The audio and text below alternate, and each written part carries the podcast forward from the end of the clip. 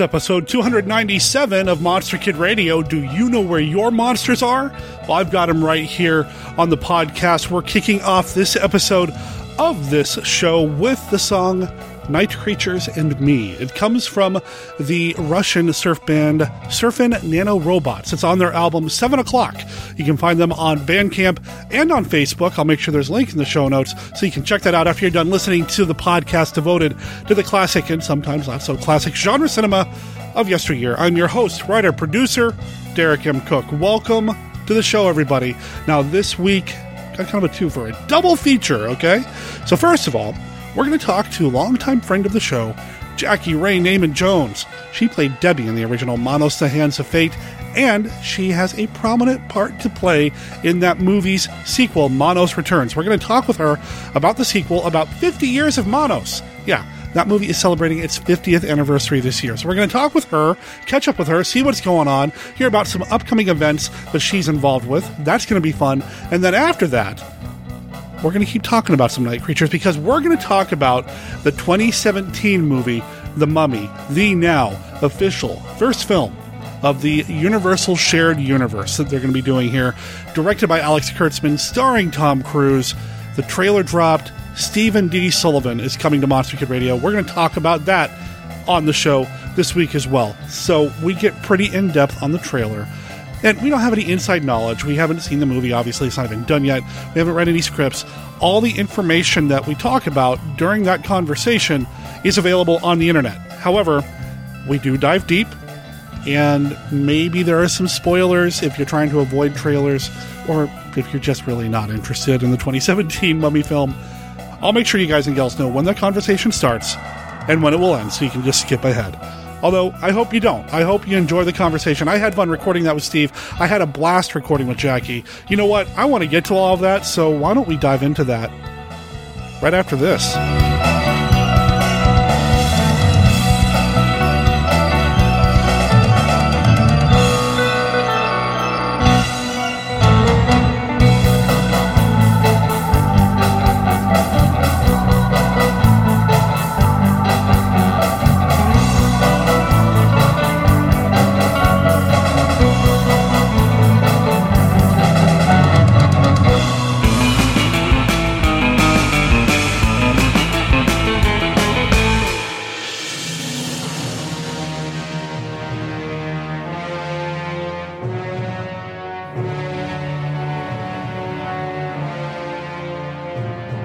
It's 1966. The space race is on. The Cold War is heating up, and giant monsters are destroying Japan. Dai Kaiju Attack, the serialized giant monster story. Presented free every week on daikaijuattack.com and sdsullivan.com. Become a member of the Daikaiju Attack group on Facebook. Join the action today.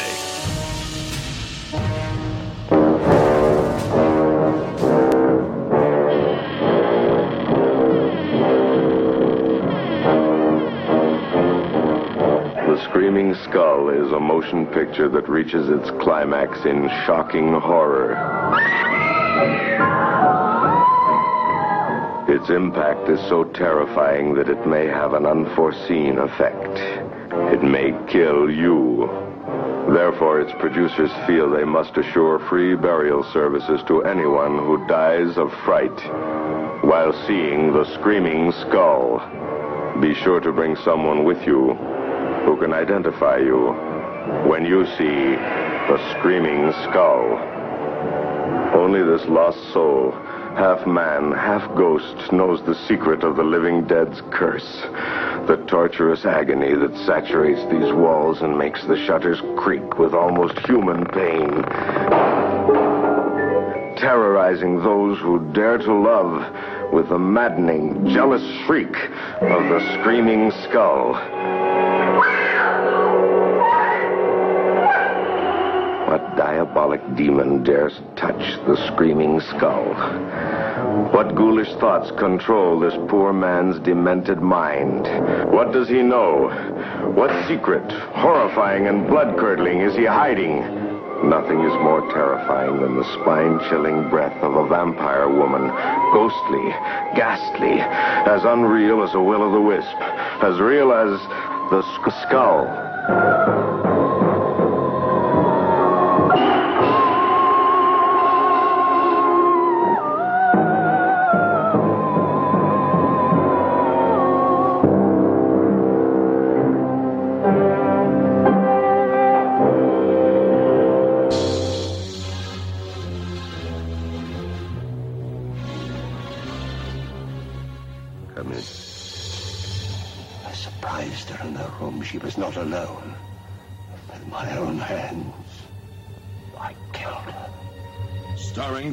Karloff. Take this gun. Escort this gentleman from the castle. If he resists, kill him. The Terror. His evil mystic powers go beyond man's wildest imaginings.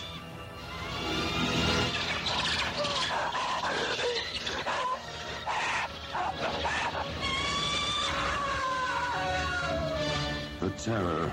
Empowered to avenge, to reward, to transform. I do love you.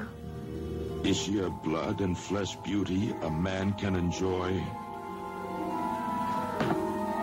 I am possessed of the dead. Or is she a gossamer myth? Created by a madman's distorted desires. Take your life as you took mine, and bring us together forever. Join Boris Karloff, the Frankenstein monster of all horror motion pictures, in his most blood-chilling screen experience.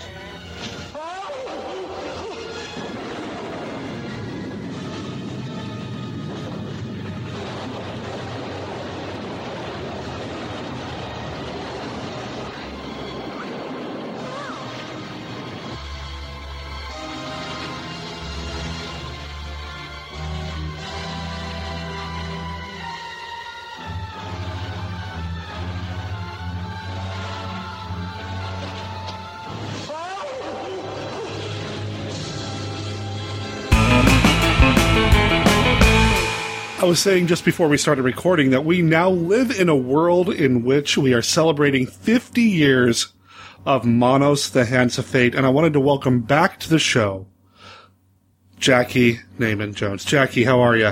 I'm doing great, thank you. It has been quite some time since we've had you on the show, but you've been so busy with everything coming up Manos. Yeah, it's it's kind of crazy. It's like I'm still not making any money at it, and I don't know if I ever will, but uh, I can't seem to stop. But really, I, I was thinking just in the last two years, I wrote a book and published it, Mhm. and I produced the sequel to Manos, Manos Returns, just in less than two years. I mean, huh. There's a lot of stuff going on, stuff that you're involved with, stuff that you're not involved. I mean, Manos is just part of the, I would almost say pop culture at this point. It really is. It's like it's, uh, I've been watching it for a while and nudging it, of course. Sure. but it's certainly not a single handed, uh, affair because nobody can do that. Culture takes what it wants and it's embraced Manos. You know, it became famous known as the worst movie ever made, which is highly debatable because there's so many really bad movies. But now it's been just on uh, Turkey Day, MST3K Turkey Day, declared as the MST fan favorite, the greatest MST fan favorite of all time. That's indisputable. yeah, that was something else too. I was watching the Turkey Day Marathon off and on throughout the day, and I made sure I tuned in to see what their number one pick was going to be. And when Manos came up, I was like, yes. yeah. I was uh, at my family's that day, and it was it was a rough day for us anyway. You know, it will get Sure. to about my dad and all, but you know, I didn't hear about it till the next day. I actually drove up to my boyfriend and I drove up to uh, to Tacoma to visit a bunch of our cast members from Manos Returns. We're getting together because now that we've done that film, we are family. And they got together and uh, we drove up, and that's where I found out about it. It was amongst my Manos family. That was really great. Oh, that's fitting, isn't it? Yeah, and they pulled it up on the ginormous screen TV and showed it to me. So that was so cool. Seeing uh, Jonah Ray and Joel talking about it was really wonderful. It has been kind of a whirlwind year with everything going on with the book and the movie.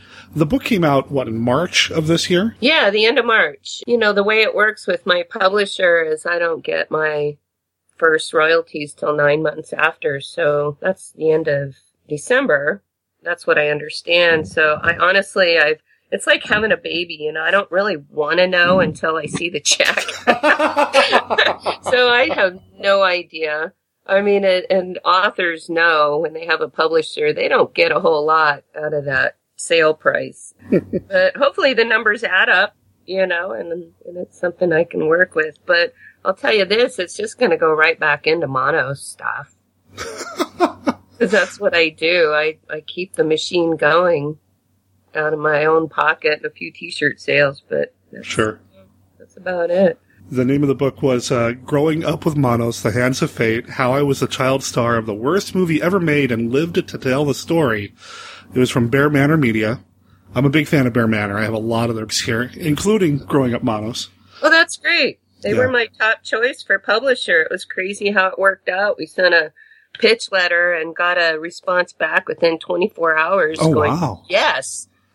Wow. I'm a huge Manos fan. Send me several chapters, and we did, and we had a contract like immediately. And the reaction to the book, as far as I can tell, because I follow you on Facebook and all, has been pretty good.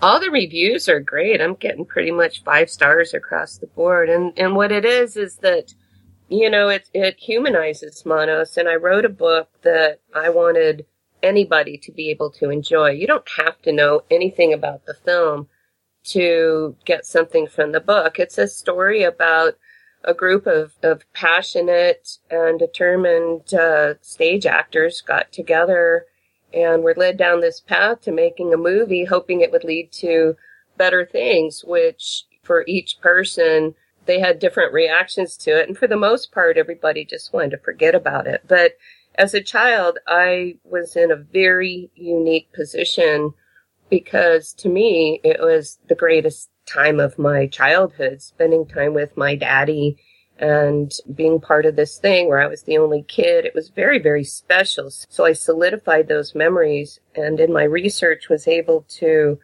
find people who had never been credited that were part of it, but they'd never been credited in the first place. And for the most part, they were all very happy to talk to me. I found three of the wives, for instance. You know, I found the musicians who did the soundtrack. And so it's a really good story taking you from El Paso in the 60s on through now and all the amazing projects that have been created, inspired by Manos fans, and then the dark side with uh, Warren's son trying to, you know, extort money from people and such. Sure. It, it is an interesting book in that when you think about Manos, I think people immediately go to MST3K and ha ha ha, you know, it's the worst movie ever made, which I also debate. The book itself does take a, a very heartfelt look at the production of the movie, the people that were involved, and it, it's a wonderful story. I mean, that it's true, that it's real life is a bonus, but it's just a wonderful story, and I really enjoyed it. Thank you. I'm especially now, you know, I'm just so glad that I wrote it. And um, I'll say that my dad played the master, and uh, his birthday was actually November 23rd. His birthday is the day before Thanksgiving, but he passed away suddenly. His heart stopped on uh, November 12th. I was in Chicago, actually. I was appearing for a restoration screening at the Chicago Music Box on Friday night, and he passed away on Saturday. And it's just been a whirlwind since then because on the heels of that was the 50th anniversary on the 15th, then his birthday, and then the Turkey Day celebration the day after announcing that Manos is the greatest fan favorite of all time. It's like just amazing and incredible. And, um, honestly, it's like it feels like he's really nudging this thing, you know? Like it feels like he did it just the way he wanted. I miss him horribly, but I I know that uh, the time that we had in the last couple years sharing this mono stuff and the the healing that we had in between us and in our family because of Manos is um, just it's there. You know, you can't. That's there. It's it's um, magic, wonderful. When that announcement came out on Facebook and we had learned what had happened, and I know I speak for a lot of people and a lot of fans and a lot of friends. Our hearts went out to you because we knew you were in Chicago and just, mm-hmm. you know, the show must go on. And I, and I understand that you had a screening and an interview and everything lined up. You couldn't just run off. So I know I sent you a card and I know a lot of people did, but my condolences. Uh, thank you so much. I mean, the support around me, not just of, uh, my friends and, and my family, but God, the support is just incredible. And my dad could never, I shared things with him all the time, but sorry, he never really uh, mm-hmm. was able to get it. You know, how much people just really adored him and appreciate what he'd done. He, he was such a humble guy. And that was such a negative blip, you know, it's hard to get over that, what it was at the time for all these people you know, that just wanted to forget it. But he enjoyed the resurgence so much, and I enjoyed every opportunity to share it with him. And, uh, you know, he might have missed hearing the news about it being the greatest MST fan favorite, but he did not miss all the love. You know, he had some amazing opportunities to hmm. really feel the love and, and very recently but I appreciate it. It's gosh, it's the support is incredible, and it's just incredible. The people that have private messaged me and, mm-hmm. and uh, publicly. So my next step, though, and this is this is my plan before, mm-hmm. but uh, now because of my dad, I just feel more determined to do this. But I, will be doing um, public speaking at colleges and universities because Manos has been taught in many schools as everything not to do in filmmaking, for one thing. really? There, there, are actually courses about that? Yes. Oh, oh yes. Wow. I've met a number of fans that came to Manos through film school. So I'm seeking opportunities as a paid speaker to go to universities. And at the same time, it's kind of a three prong approach. I'll speak at the universities. I want to do uh, restoration screenings at local independent theaters and and then bookstore signings with my book. So uh, I did that in Chicago. We had the restoration screening, and then I had a book signing at Bucket of Blood that Sunday. And then I'm going up to uh, Tacoma at the Blue Mouse on December 10th for a screening of the restoration, and I'll have books there. And I'm working on doing a podcast, a live podcast at Comic Dungeon on the 8th.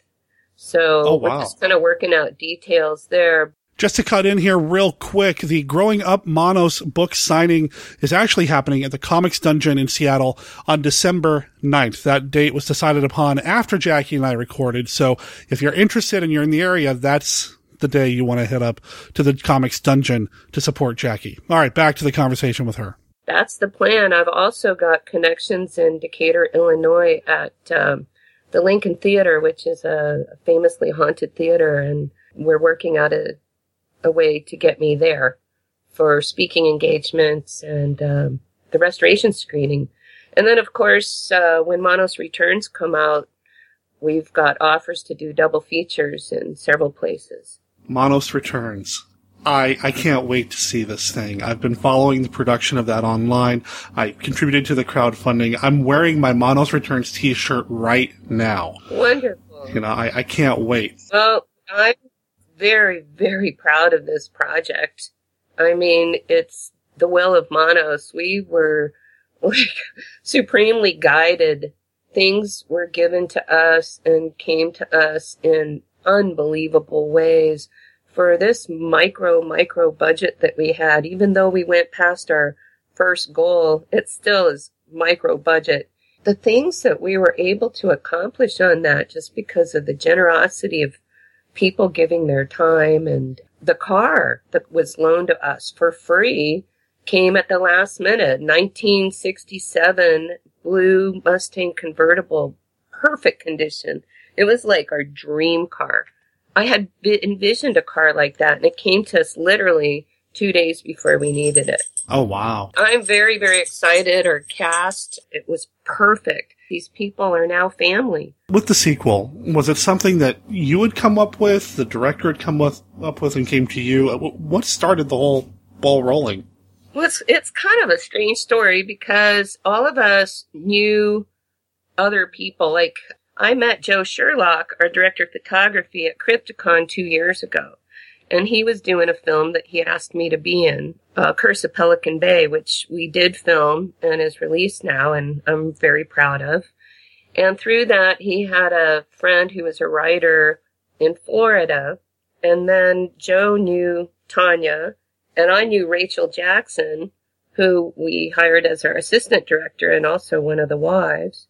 Tonjia Atomic out of Seattle is our director she knew Joe and she knew Rachel. So we all just kind of came together. And it started out, the guy in Florida started writing us a script and it just wasn't working. It just wasn't working. He ended up um, resigning like after the Kickstarter money and suddenly we have no script.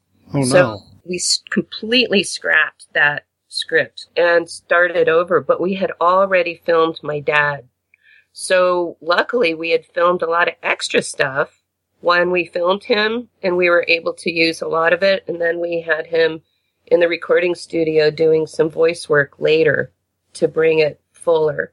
So we got what we wanted from my dad. Thank Manos. yeah. So then I called Rachel and Tonjia and this is where it became very clear what kind of people I was working with. I called them and I said, don't panic. We don't have a script and we need to write it. So they, we immediately in three different places started on Skype and through the computer just started writing and started talking about what we wanted the script to look like, what would honor best the original people, the fans, MST, you know, the whole gamut. We had to, to do it right and we had to honor people.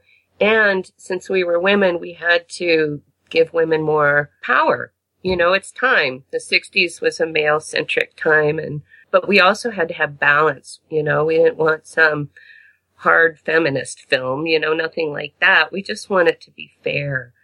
And, and, uh, that's what we did. We wrote this incredible script. They give me first billing but honestly, Rachel, I think, did the lion's share of the writing, and Tonjia did. I mean, the two of them did most of the writing, and we all worked together every step to create this script, and I just love it. I can't wait to see the movie. It's in post production right now, right? Yes, you know, we re- released um, a trailer. In fact, I got to show that in Chicago before the the restoration, and the audience of I, I guess it was 250 to 300 people loved it. They were so enthusiastic about our project. Wow. That was great. So as producer, I have the supreme honor of getting to see and hear the music as it's created. So I get to see a lot of the rough cuts and even rough. It's just beautiful. I followed my dad's footsteps in this. I'm Debbie 50 years later, but I run the place as the master did. and I'm not very pleasant, as you can imagine. It's a wonderful, I love it. What else can I say about it? It's just, ah, I don't know. I just think we've done an awesome job. Yeah, I, I, don't want to hear any spoilers. I want to be surprised. No, no. Yeah. No, my director would kill me. Rightfully so. She's been so measured and, and so good. Tonjia's just so good about holding back. what what's the timeline? Do you know when we might see it actually available for people? Yeah, I mean it's coming along really well, and originally we had hoped to have it released by the fiftieth, but the reality of the situation as we went along was in order to submit to film festivals, we can't show it publicly. So we're working on our, our film festivals timing wise right now because we want to get it out to at least three. And as soon as that is done, then we'll be showing it everywhere. We're looking Wow. at uh, distribution right now. You know, we want to show it in theaters and find the best way to distribute it without selling our souls. Oh, sure. well, I'm sure the will of Manos will make it happen one way or the other, right? Oh, I have total faith. It's it's not steered me wrong yet. I'm serious. It's strange. I can't. It is nuts to me. I just, when I first discovered the movie, I, I fell in love with it. And I think I've watched Manos the Hands of Fate straight without MST3K more than I've watched it rift. Wow. And I just, there's something about it that just keeps calling me back and I just enjoy it for what it is. And I just have so much fun with it. And to know that it's still chugging along. There's still the Manos machine making stuff happen. I love that idea. I, like I said at the beginning of this, I love that we live in a world where we're celebrating 50 years of this movie and Oh. beyond. Yeah. It just, I just can't say how much it means to me personally. I'm, I've always described myself as a pebble in the pond person. You know, I, I enjoy engaging with people and helping people. And my first love was psychology. My mother was a psychologist and, but I wasn't, I wasn't the schooling type, you know, more of an independent artist type. And, uh, Manos, this whole thing has really given me a platform to, to feed my heart and soul and to be who I am in the world. And I just want to keep going. You know, my kids are raised. I have the freedom now to go anywhere I want as long as I can pay the bill, you know, so, so if I can get some speaking engagements and get out there, then I can spread the, the love of Manos to the world, you know. And you're not doing it alone. There's so much stuff coming out because the film's in the public domain. People are still making Manos products. This past year, a friend of Monster Kid Radio, Stephen D. Sullivan, has put out two novels right. based on Manos. I wrote a little uh, foreword, both of them. Mhm. Yeah, Have you read them both? I haven't read them both. I read the serious one. It's very scary, and I I read part of the comedy one. I haven't finished it yet, though. I mean, I'm assuming Steve talked to you or at least approached you about the books or let you know he was doing it. What was your thought when you found out about it? Well, Steve and I had been friends for a while, and mm-hmm. he'd always been supportive. You know, he's very open about what he was doing, and I'm I love Manos related projects. You know, when I hear about things, I usually try to let people know I'm around. Not like I want to be part of their project. I just like to be in the loop.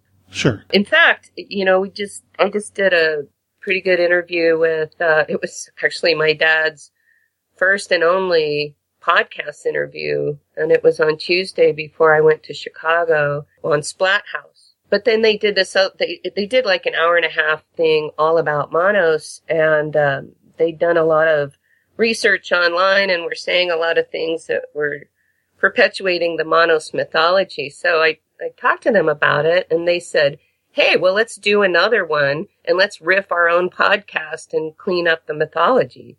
I'm like, how cool is that? You know, that, that they're so open to helping me do that. Cause that's kind of always been my quest from the beginning was, you know, the truth is more interesting than all the made up stories out there far as I'm concerned. And apparently all these people that are reading my book agree with me. Well, that's always a plus, right? like you said, it's five stars reviews, you know, it's a good book. Almost across the board. A Yeah. couple four stars. I'm like, what? Oh, come on now. I'd give it five. I'd give it five. And there's five fingers on your hand, you know, so hands of fate, I'll give you five stars, you know? Why are you splitting hairs, man? Yeah. You mentioned the Manos mythology, and I think we talked a little bit about this the first time I had you on the show, and I've heard you talk about it before. Before this big push to get the true story out, there's all these tall tales about nobody in the cast survived and all this other stuff. And I remember that Hotel Torgo documentary, that little short piece that, I mean, it might be a fun story to think about. No, nobody survived to tell the tale, but I find the truth so much more fascinating. Right. It is. I mean, anybody can make up a story. Right. Yeah, I prefer the truth. And then since I wrote the book, then other people have come forward and there's more stories. So I'm thinking, well, maybe there's another books worth, or at least something short, Oh, just to continue the the conversation. uh, don't tease me, Jackie. That'd be awesome. That'd be great. yeah, but not only that, but all the things that have happened since I wrote the book. A lot has happened since then. I mentioned Steve's books. We're talking the, the movie. What are some of the other things that have happened since the book? Can you talk about it without spoiling anything? No, Okay. not really. Yeah, Okay. right now. Go, going back to the Manos mythology, what are some of the biggest myths that you've heard lately that you've had to debunk? Say, no, that's not how it happened. Can you think of anything? It's it's more of the old stuff, you Okay. know, like Diane Marie died in a fiery car crash, and I talked to her about that once, and she said she laughed. She said, "Well, I did have an accident, but I didn't even go to the hospital, so I don't know what that's about." You know, you know, Torgo. That the big one is John Reynolds wearing the knee braces wrong that mm. he in, himself invented, and then got addicted to painkillers and killed himself because of that. And I say, well. It was filmed in eight days, so you don't really get addicted to painkillers in a week and then kill yourself because of it.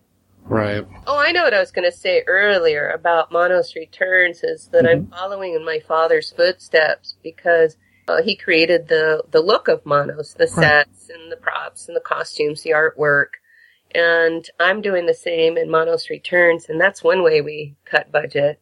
Is uh, I didn't sew the costumes except for a couple things, but I designed the look of the film the costumes and the props. And I'm very proud of it. I think it just visually it looks great. Everything looks great, but I'm proud of it. I'm proud of everybody that was part of it. There's a, a distinct look when you think about Manos, the original, uh, that I don't think you can get away from, from the portrait to the robe. I mean, there's just a look and aesthetic that I, I'm eager to see it evolved for the, the sequel. I'm eager to see how it turns out. I love the robe. One of these days, I'm going to order a robe from you. Good. Yeah. One well, of these did days. carry through a lot, you know, symbolically and and for people that are really paying attention, they'll catch some of those things and some of them are pretty funny. I can't wait to see what people catch. But for me as an artist, a lot of my work is subliminal. It always has been because it's about a feeling. It's about invoking something from somebody that is subconscious. And so some people will catch it and some people will just feel it. Uh, one thing I wanted to ask you about, did you catch the TV show Elementary last year when they had a little bit with Torgo and, and John Reynolds in there? Yeah, I did. I heard about that and then I found it thinking it was just going to be, you know, mentioned and it was amazing that the whole story revolved around Torgo. How does that happen? I don't know. It's fascinating. But you know, Manos has popped up in syndicated cartoons or comics, newspaper comics. It's uh, been in cartoons. It pops up images and it's crazy. It's everywhere. you know, the movie's called Manos Returns, but I've seen, you know, that trailer that's online, that little teaser. Torgo returns. Yeah. You have a Torgo, and I'm, I'm surprised to learn that because I thought he was kind of ushered out of the movie at one point, the original. Huh? He You know, ran gonna- off in the desert with his hand on fire, but you never saw him die. H- how do you bring Torgo back? And again, I don't want you to spoil the movie, but how did you cast Torgo? Oh God, he's perfect. I'm I'm telling you, we had a lot of people who wanted to be Torgo, a lot. yeah. and Stephen Shields is he just nailed it, just what we wanted. I mean, he's not John Reynolds. Nobody's John Reynolds, but he brings that character, but he brings himself to it in such a magical way. I really think people are gonna embrace him. I really do. Cause that was a hard thing to do. But, you know, with Bring It, you have to remember it's like the Valley Lodge is a magical place and the master is not dead the way you know it. And Manos is permanent. And everybody kind of lives in a, there's lots of different ways of being alive or being dead for that matter. And we explore some of the different levels in our film. We have some really funny parts and we really have some very cool creepy stuff. I love the creepy stuff.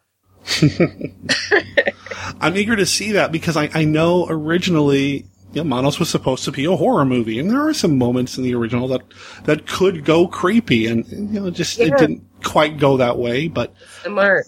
yeah, I'm eager to see how Manos Returns actually pulls that off. I mean, I, I- I'm excited. Well, our goal was to make the best possible film we could with the resources that we had. I feel very good about what we accomplished.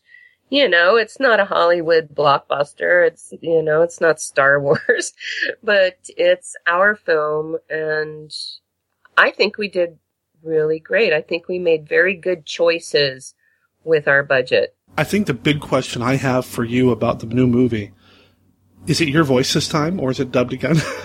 It's absolutely my voice. And I will give you a little spoiler. uh oh. when you watch the trailer, the voice singing "Row, row, row your boat," Mhm. that's Diane Marie. Oh wow, That's Maggie, Margaret. wow. row row, row your boat gently down the stream. Merrily,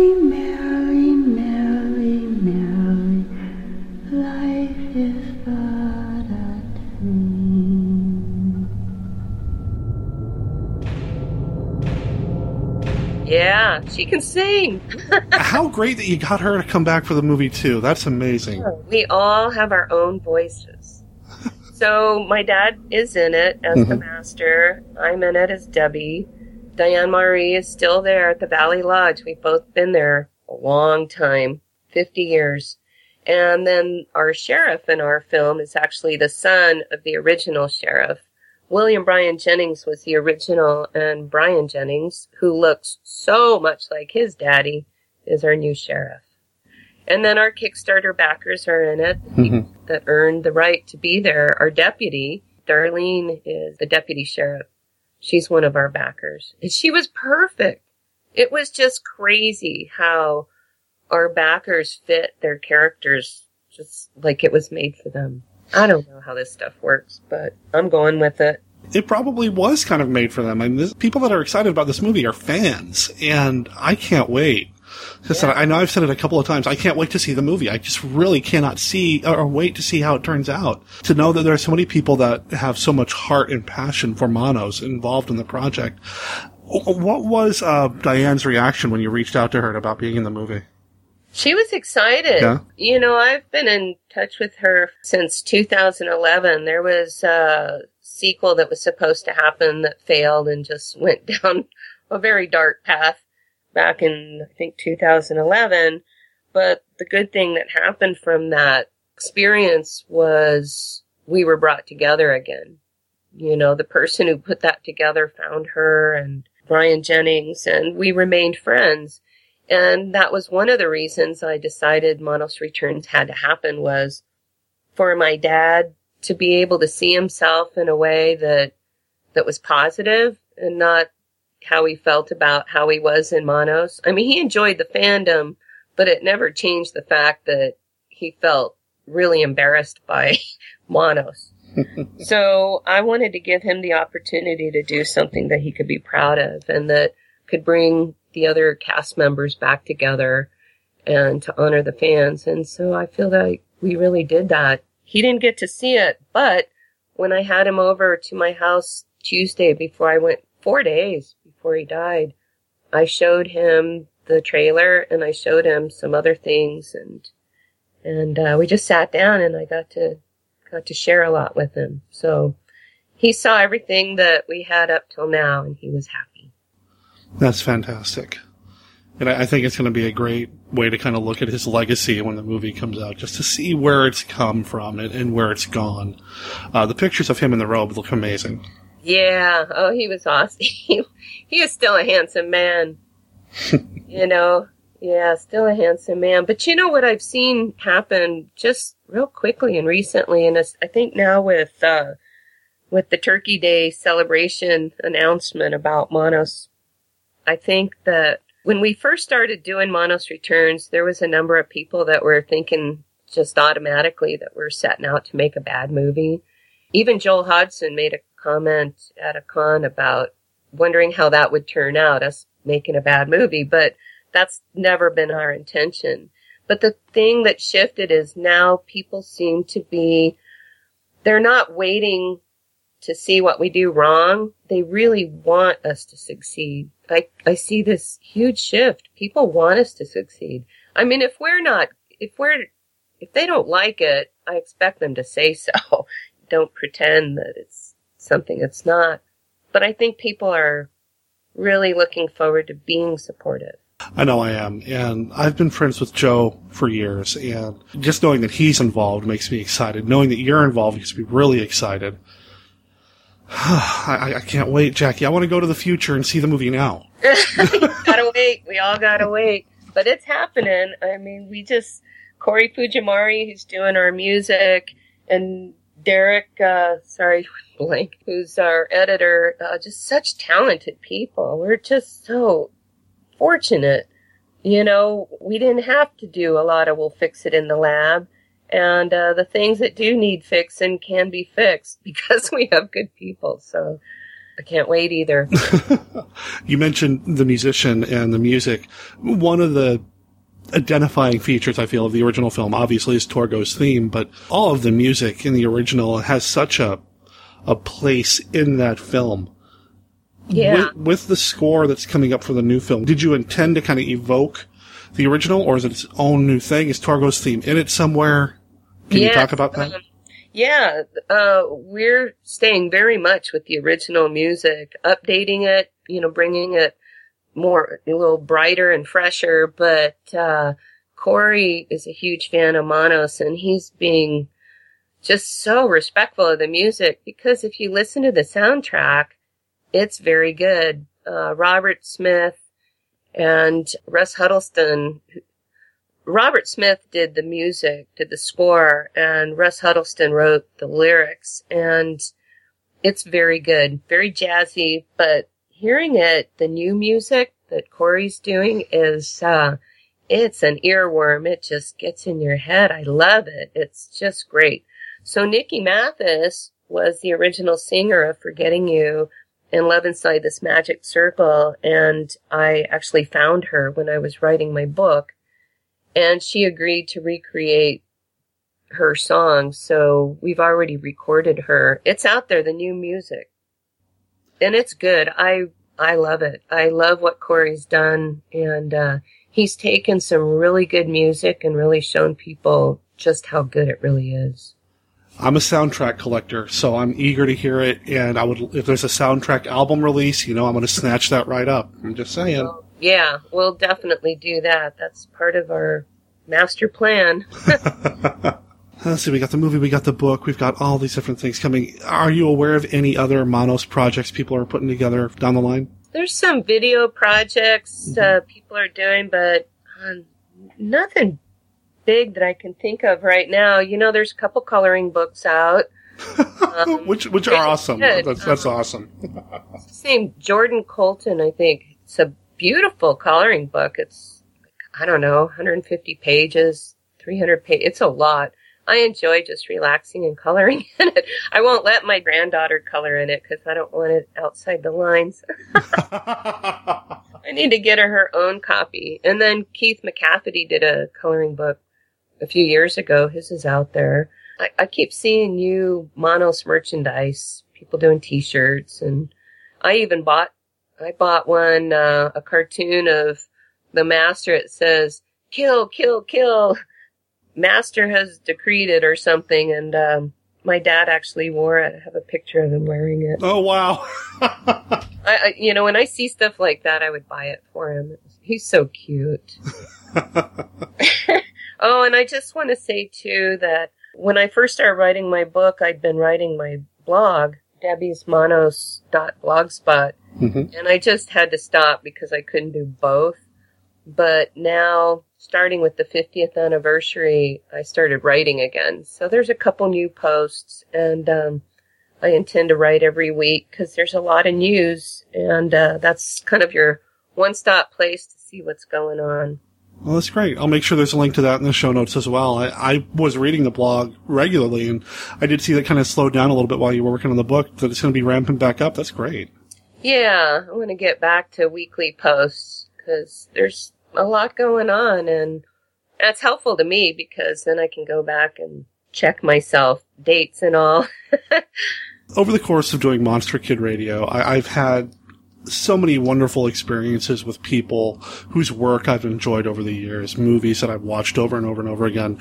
And I just want to share uh, personally with you that one of my favorite moments doing Monster Kid Radio over the years is when I met you at the convention here in Portland. Uh, Oh, yeah. in, in, in person for the first time, finally. And I, I got to be there when you, from you know, Jackie, from one of my favorite low budget monster movies, I guess horror movies, interacted with Julie Adams, my my fifties girlfriend, my my fa- woman oh, that I you got adore. to be there when I talked to her? yeah, yeah, I got to see oh. you speak with her and have her sign your program from the play that you guys had done Right. years ago, years ago, and that was just a thrill to be able to see that and and to be part of that. That was just a special moment for me. What was the name of the play? I, I forget the name of the play that you guys did That together. was uh, the prime of Miss Jean Brodie. And right. our director at the Festival Theater in El Paso was friends with her, and he flew her out as a special guest to be in that play. And my dad played the lead of um, Lowther, and uh, I got to be one of the schoolgirls. It was the one and only play that my dad and I got to do on stage together and Julie Adams was part of it. I had the program. I still had the program from I think it was 1971, and uh, I I was able to find it when I saw Julie Adams was going to be at Living Dead, and I brought it. And so we talked. I told her that that I had mentioned her in my book, and I bought a copy of her book. She said she mentioned that play in her book. So. So we're in each other's books in a sense. What a crazy connection. Manos and the lead from Creature from the Black Lagoon. What a, what a crazy world. And she's still so beautiful. Oh, she's gorgeous. She's amazing. I, I call her my 50s girlfriend. It's probably inappropriate, but I'm in love with that woman. Oh, and, and I have to tell you, last year I was a special guest at uh, Crypticon in Seattle, and uh, Elvira was there, looking Yeah. fabulous at 64. And I went up to her. I told her who I was, and she stopped the line and made me squat down and talk to her for a few minutes. And she told me that Manos was her favorite and always been her favorite bad movie. And she started asking me all these questions about John Reynolds and my dad. And, and then, uh, I gave her a copy of my book and she gave me a, a photograph of herself signed. Wow. we, we traded swag. You know. and then I walked away with my, you know, with a smile on my face, like trying to be cool till I got around the corner. I just about melted. I couldn't believe it. Oh, man. She said, she said, say hi to your dad. Oh. well, I will. Uh, she's pretty amazing too. I've run into her at a couple of cons and she's just amazing.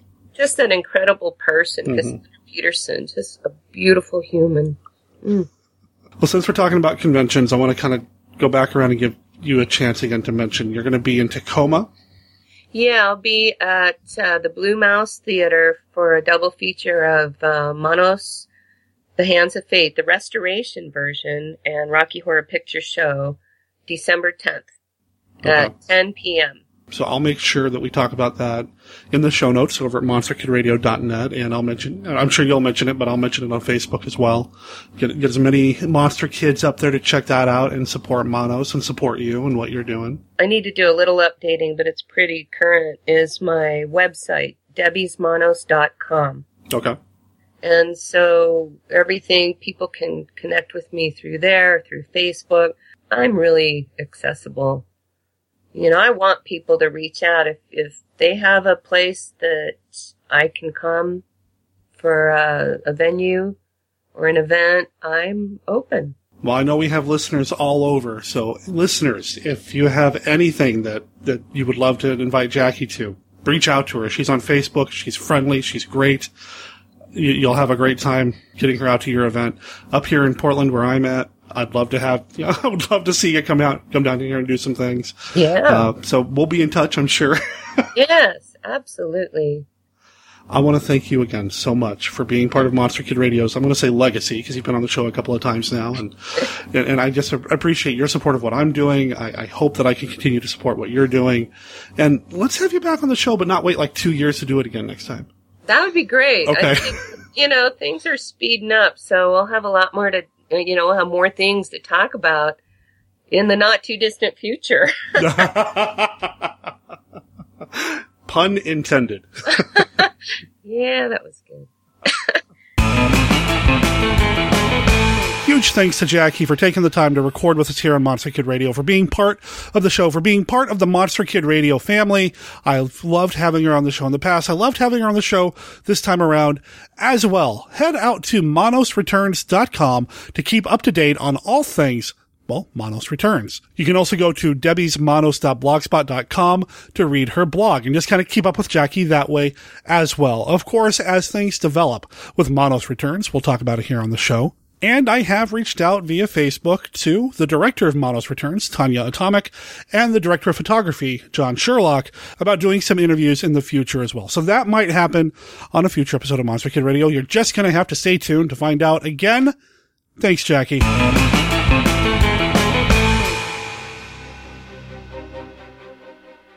I am Dr. Lee Cushing. Welcome to my Chamber of Horrors. Dr. Cushing's Chamber of Horrors is a serialized monster rally novel in the tradition of the classic Universal and Hammer horror films. It's written by Stephen D. Sullivan, the award winning author of White Zombie, Daikaiju Attack, Manos the Hands of Fate, and the original Chill role playing game. My goal is to recreate the thrills of the Monster vs. Monster films that we all love. We'll have vampires, werewolves, mummies, psychic twins, and scheming madmen. And that's just in the first storyline. Now you can get Dr. Cushing's Chamber of Horrors and other monster stories sent directly to your email for as little as a dollar a month. For just $2, you'll get all the chapters in advance, plus bonus stories and other perks. Sign up now at CushingHorrors.com or visit sdsullivan.com for a Patreon link. I do hope you've enjoyed your visit. Please come again. And remember, the chamber is always waiting for its next victim. Egypt, 4,000 years ago. A land of strange rituals and savage cruelty. Many of their secrets are still hidden from the eyes of 20th century man. Secrets that protect their dead. Supernatural powers that once released can live again in our modern world. The Mummy, the living dead, bringing terror and death across 4,000 years. He was a high priest of the great god Karnak until one night he attempted the ultimate in blasphemy. He was condemned to guard forever the princess he had loved and protect her from intruders.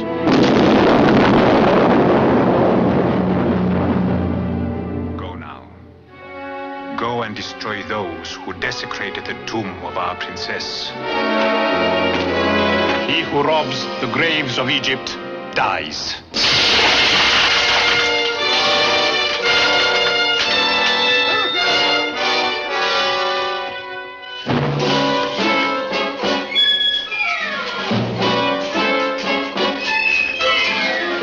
He who robs the graves of Egypt dies.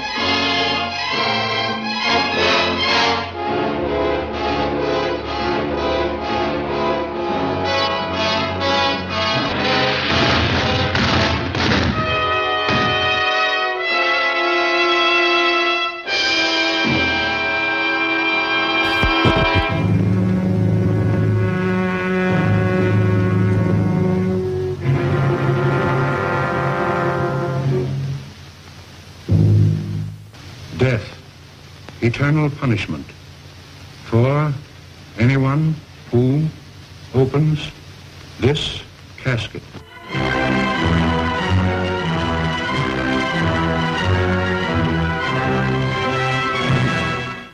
The mummy. Is it dead or alive? Human or inhuman? You'll know. You'll see. You'll feel the awful, creeping, crawling terror that stands your hair on end and brings a scream to your lips. There's nothing on earth like the mummy. You will not remember what I show you now, and yet I shall awaken memories of love and crime and death. Now I know his horrible plan. He is going to kill her and make her a living mummy like himself. Hello,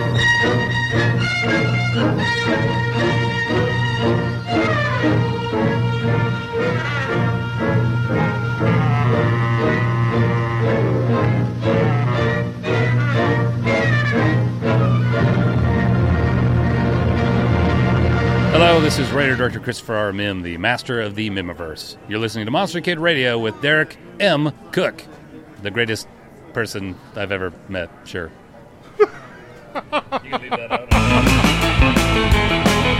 So you just heard Jackie and I talking about Manos, the Hands of Fate, 50 years of Manos. And while I am set to talk with Stephen D. Sullivan about something else in this episode of Monster Kid Radio, we just started rapping about Manos. It happens when you get a couple of monster kids who enjoy what some people might think is a questionable film. We just Right. start talking about things like this. So Steve says, why don't you hit record? I think that's a great idea. Steve, quickly out of the way, welcome to Monster Kid Radio, blah, blah, blah. Let's talk about Manos.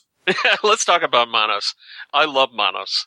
You know, maybe at first I loved Manos as kind of a, a jokey, goofy, riffy thing, but over time, I've come to unironically like Manos. I unironically like Manos, The Hands of Fate. I realize it's not a great film by any measure of film, but I really, really enjoy it. I enjoy it so much more than so many movies that it's often lumped with. It's something I can watch with or without riffing, and I am pretty much just as happy without riffing as with. I suppose that's not really surprising since I've now written two adaptations of Manos, the comedy one that won for best novelization last year among all tie-in works, which included Batman and Star Wars stuff. which is awesome. I Awesome. beat those with Manos. Can you can you believe that? Manos beats Batman. You hear that? And Star Wars. Wow. you know, having done that and now having done a serious, what would Manos be like if you made it into a really good horror movie? Having done two adaptations, probably not really surprising that I, I've come to love the source material, but I do. I love the source material. I have to credit another listener of Monster Kid Radio and somebody who's been on the show before, uh, Michael Ledgy, aka Dr. Drek, the horror host. If you go back and listen to older episodes of Monster Kid Radio, sometimes I'll say something along the lines of, I love this movie even though it's terrible. I know it's terrible, but I love it. And he gently called me out on that. You know, there, there's not a terrible movie if you enjoy it. So I, I'm not going to say Manos is a bad film. I do recognize the warts, the seams, the. I think you and I were just The deficiencies. the deficiencies. And like I said before we started recording, the intentions outweighed the capabilities of the filmmakers and, and all those involved. But I enjoy this movie. It makes me smile. It makes me have a good time. I love this film and I have watched it more than I've watched it Rift. I intentionally watch it more than I watch it Rift because I recognize, I don't know, this, this spirit, this guerrilla filmmaking spirit, the DIY-ness of it. There's Right. just something about it that I respond to. These were people that were reaching for something that exceeded their grasp, but they tried. And they tried really hard. It's really obvious that the wonderful late Tom Neyman was really putting a lot of feeling and a lot of work and a lot of love into this. You can see it in the way he portrays his character. You can see it in the painting and the sculptures he did and all the stuff that he contributed to the film. And the same goes for John Reynolds, who portrayed Torgo. I maybe I've mentioned this anecdote before, but when I was working on Manos, one of the many times I was watching it, I had it up on the television set in the background while I was working, and my wife was sitting on the couch. I turned to my wife and I said, John Reynolds bad actor or rogue genius? And my wife said, unironically, she said, I'm leaning toward rogue genius because he's out there. Yeah, maybe he's high or whatever, but he's given a performance that people remember and that people like and maybe in some ways even identify with. You know, Torgo as a character that's kind of over his head, but trying really hard in his own little twisted way. Torgo's endearing and the master is endearing and the Margaret is endearing and Debbie and even Hal, you know, in some ways Hal Warren gets picked on for this. Hal made a frickin' movie and he tried. He had basic film equipment that was used in the Vietnam War, a, a silent camera that could only shoot as long as it was wound up. But he, given that, he put together a movie that at this point millions of people have enjoyed either ironically or unironically. And I can enjoy it both ways. When I do watch it rift, I mean, I, I laugh, you know, and I've mentioned this in the past as well. I kind of go back and forth on the MST3K riffing thing. That said, it's undeniable that without MST3K and the phenomenon, I guess, of riffing Right. movies the way that it is, it is now with other groups doing it with RiffTrax and, and the other groups that have been involved in MST3K coming back. I mean, it's undeniable that without things like this, we wouldn't be talking about Manos the way that we are now. I mean, they did put it back on the map or put it on the map in the first place. If Frank Conniff hadn't dug it up out of whatever box the distributor had sent them of movies they might riff, if he hadn't somehow found that, looked at it and said, oh, this is going to be a good one, we wouldn't have seen it. It's entirely possible we could have mm-hmm. spent our entire lives without seeing Manos. I wouldn't have written two novelizations. I wouldn't have won a major award. A major award, as Darren McGavin would say. without that circumstance. You're talking about, you know, John Reynolds and, you know, everybody that was involved in this. And after talking to Jackie a little bit and listeners heard this, so many of the people involved in this film were stage actors or just didn't have the film experience. You can tell, yeah, they're kind of stagey, but in a good way. You mentioned the master, Tom Neyman, who I think is one of the cornerstones of this film. Right. His performance is so, I'm going to make sure everybody in the back row can hear me.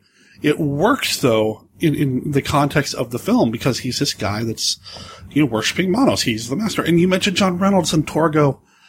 His life, I think what happened with him and how his life ended is just terrible.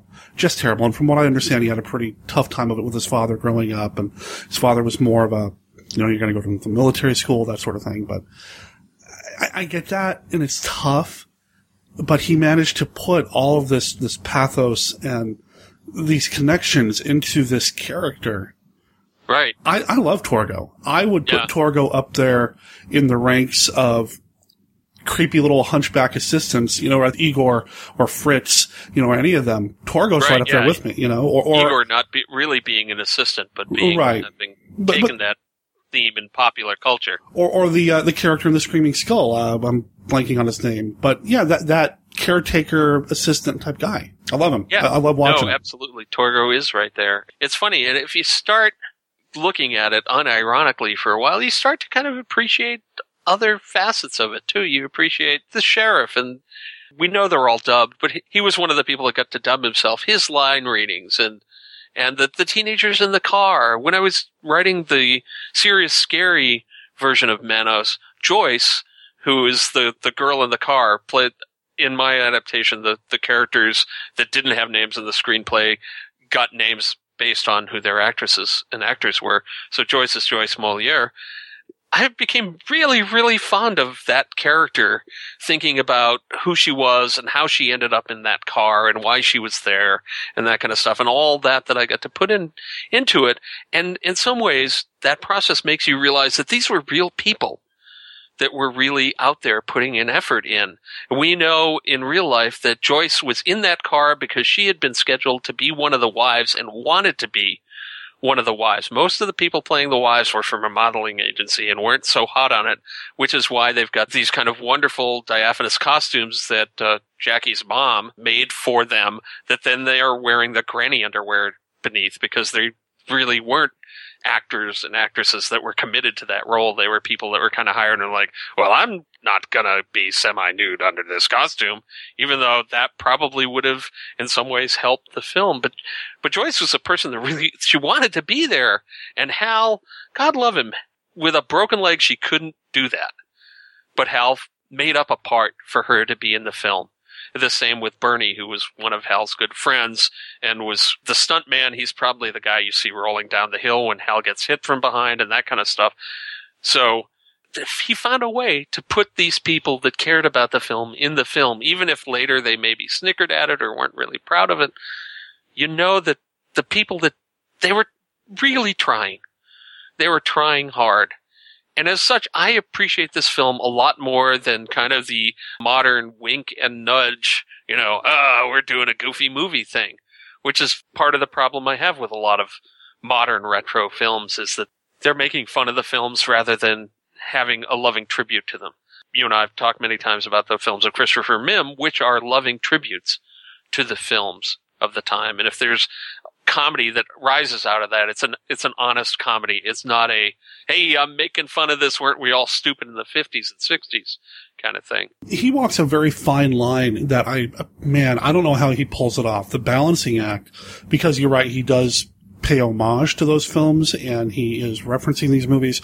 He still is able to put in these little points, these counterpoints of humor. And yeah, wasn't it ridiculous that men treated women this way with the General Castle character?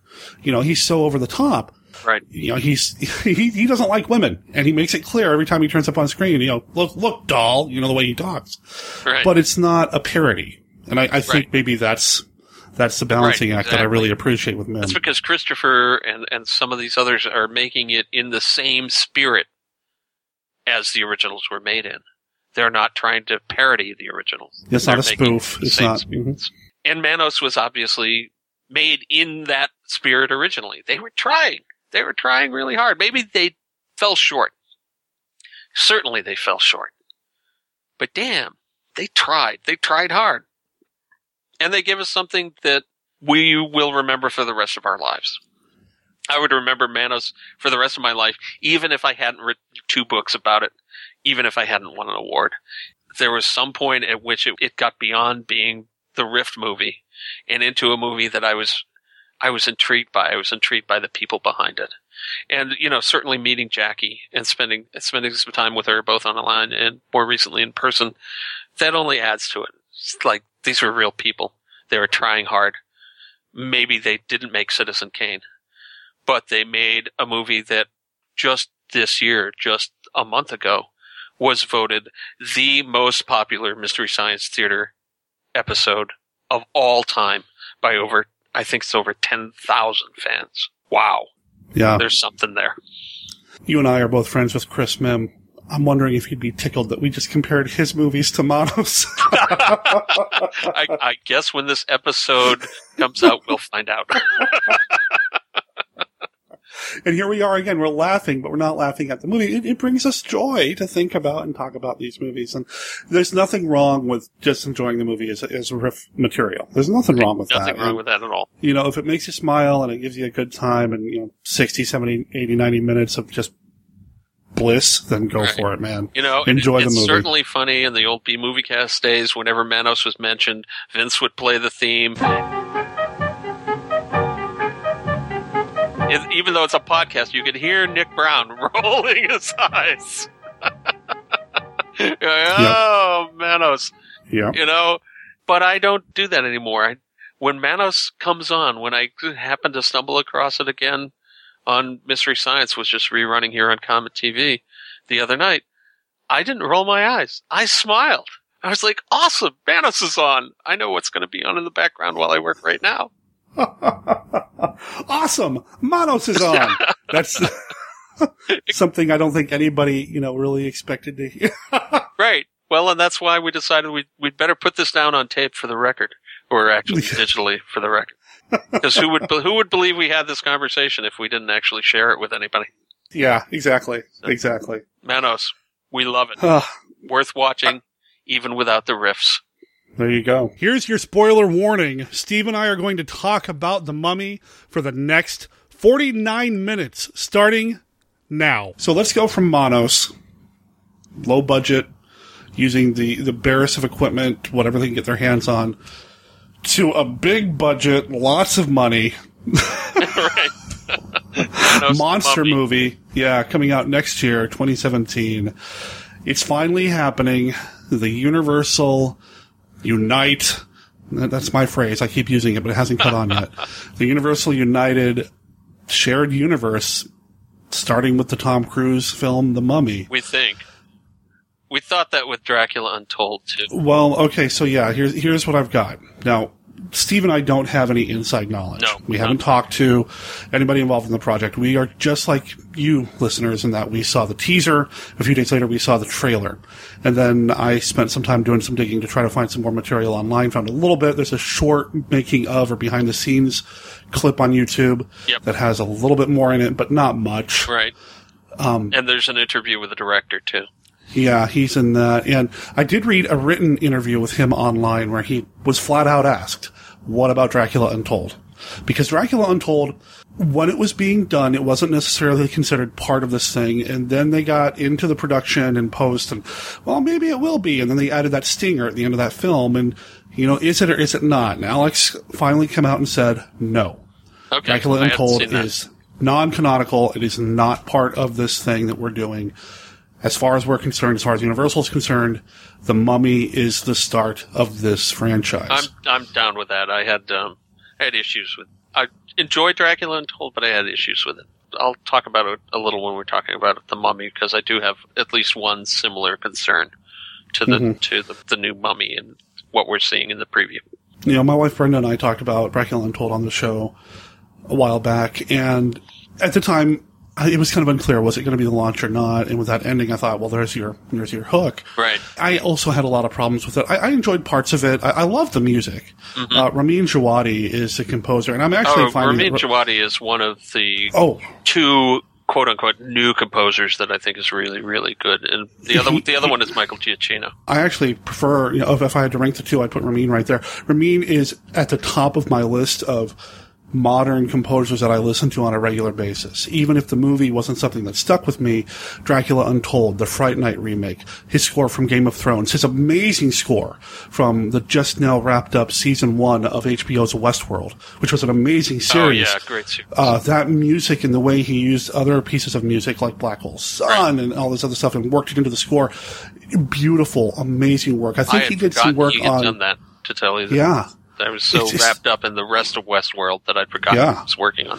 Brenda and I are going to talk about Westworld on upcoming Married with Monsters. So Oh, cool. I'll, I'll table that. But his music is amazing, and, and even some of the TV. Didn't he do Person of Interest for a few years? I don't know if he did it the entire time.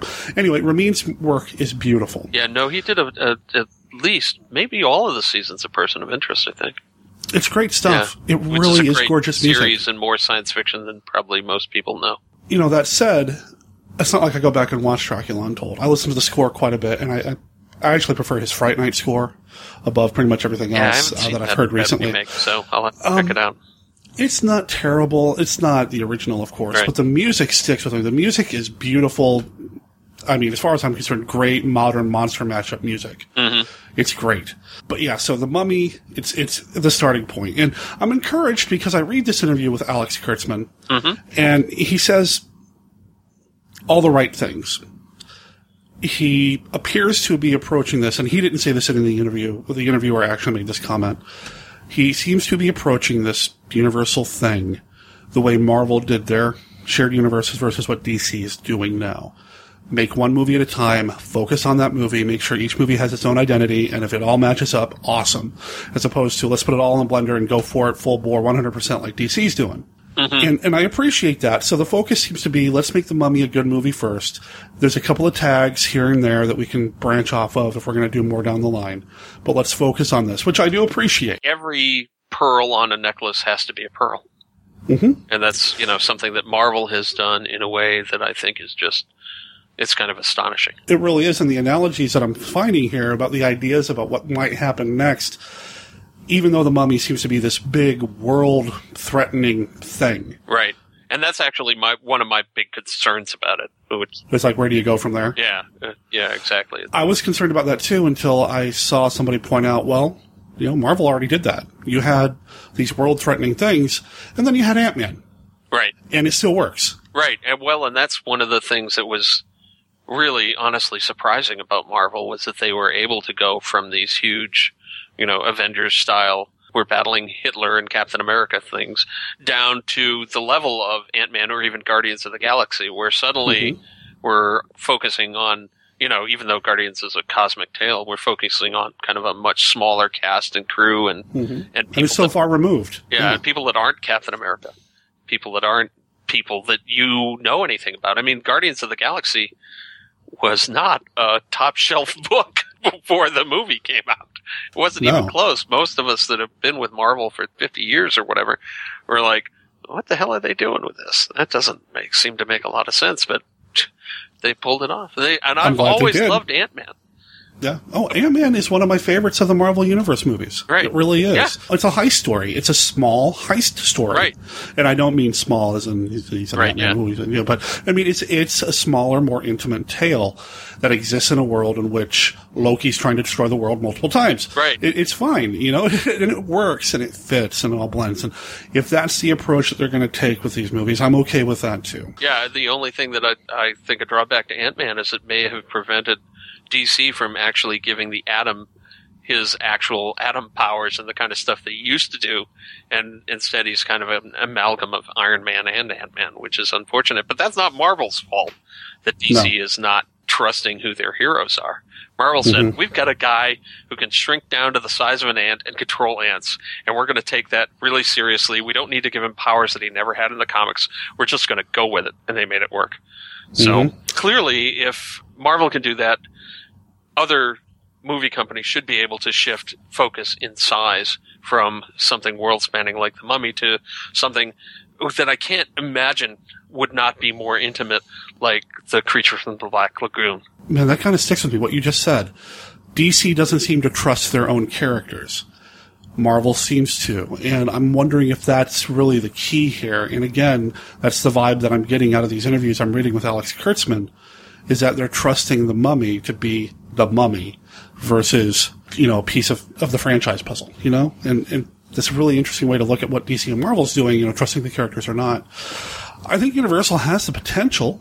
Yeah. I mean, they, they got the right people involved. I, I, I think Alex Kurtzman, even though he was the third choice for the director slot, he seems to be a fan. Right. And clearly the idea of doing a, a monster rally in uh, a modern, well, not necessarily even a modern setting, but it, doing a monster rally in 2016, 2017, that seems to be something a lot of us are interested in. And obviously, I'm, I'm writing one right now with Dr. Cushing's Chamber of Horrors, CushingHorrors.com, which is just launched. And the people that I know are really excited about that. I've been running this on Patreon and there are people that have been waiting on my Patreon that signed up for the Patreon just waiting for this to happen. There's at least in the the fanish community, in in the Monster Kid community, there is a yearning for that kind of a, a series of movies that you know you look at the mummy and you look at the Frankenstein monster and you look at the creature and then you you team them all up and have them fight or something, the way say Marvel has done in Civil War, which was awesome. So clearly there's a hunger there and it's a matter of how well you do it and how well you integrate it. And the people talking about it, Tom Cruise talking about it, the director talking about it, they seem to have the right attitude. They seem to want to do the right thing. Now, as the, the cautionary other side of that, I am one of those people that's got the Land of the Lost on DVD. Yeah, sorry. I'm glad you brought that up because you mentioned it on Facebook, and I wanted to ask you what you meant by that. Go, please, please. I love the Land of the Lost, the original television series with the animated dinosaurs and uh, written by by some really great science fiction writers and stuff like David Gerrold, who was I think the the story director for the first year or something like that. I, I like the original, and I'm a dinosaur junkie. So when Land of Lost came out, I don't think I saw it in the theater. Maybe I did. I've blocked it out. But I, I picked up the DVD in any case because, hey, hello, dinosaurs.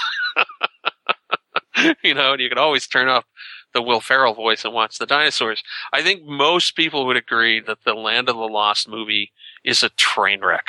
It's not funny.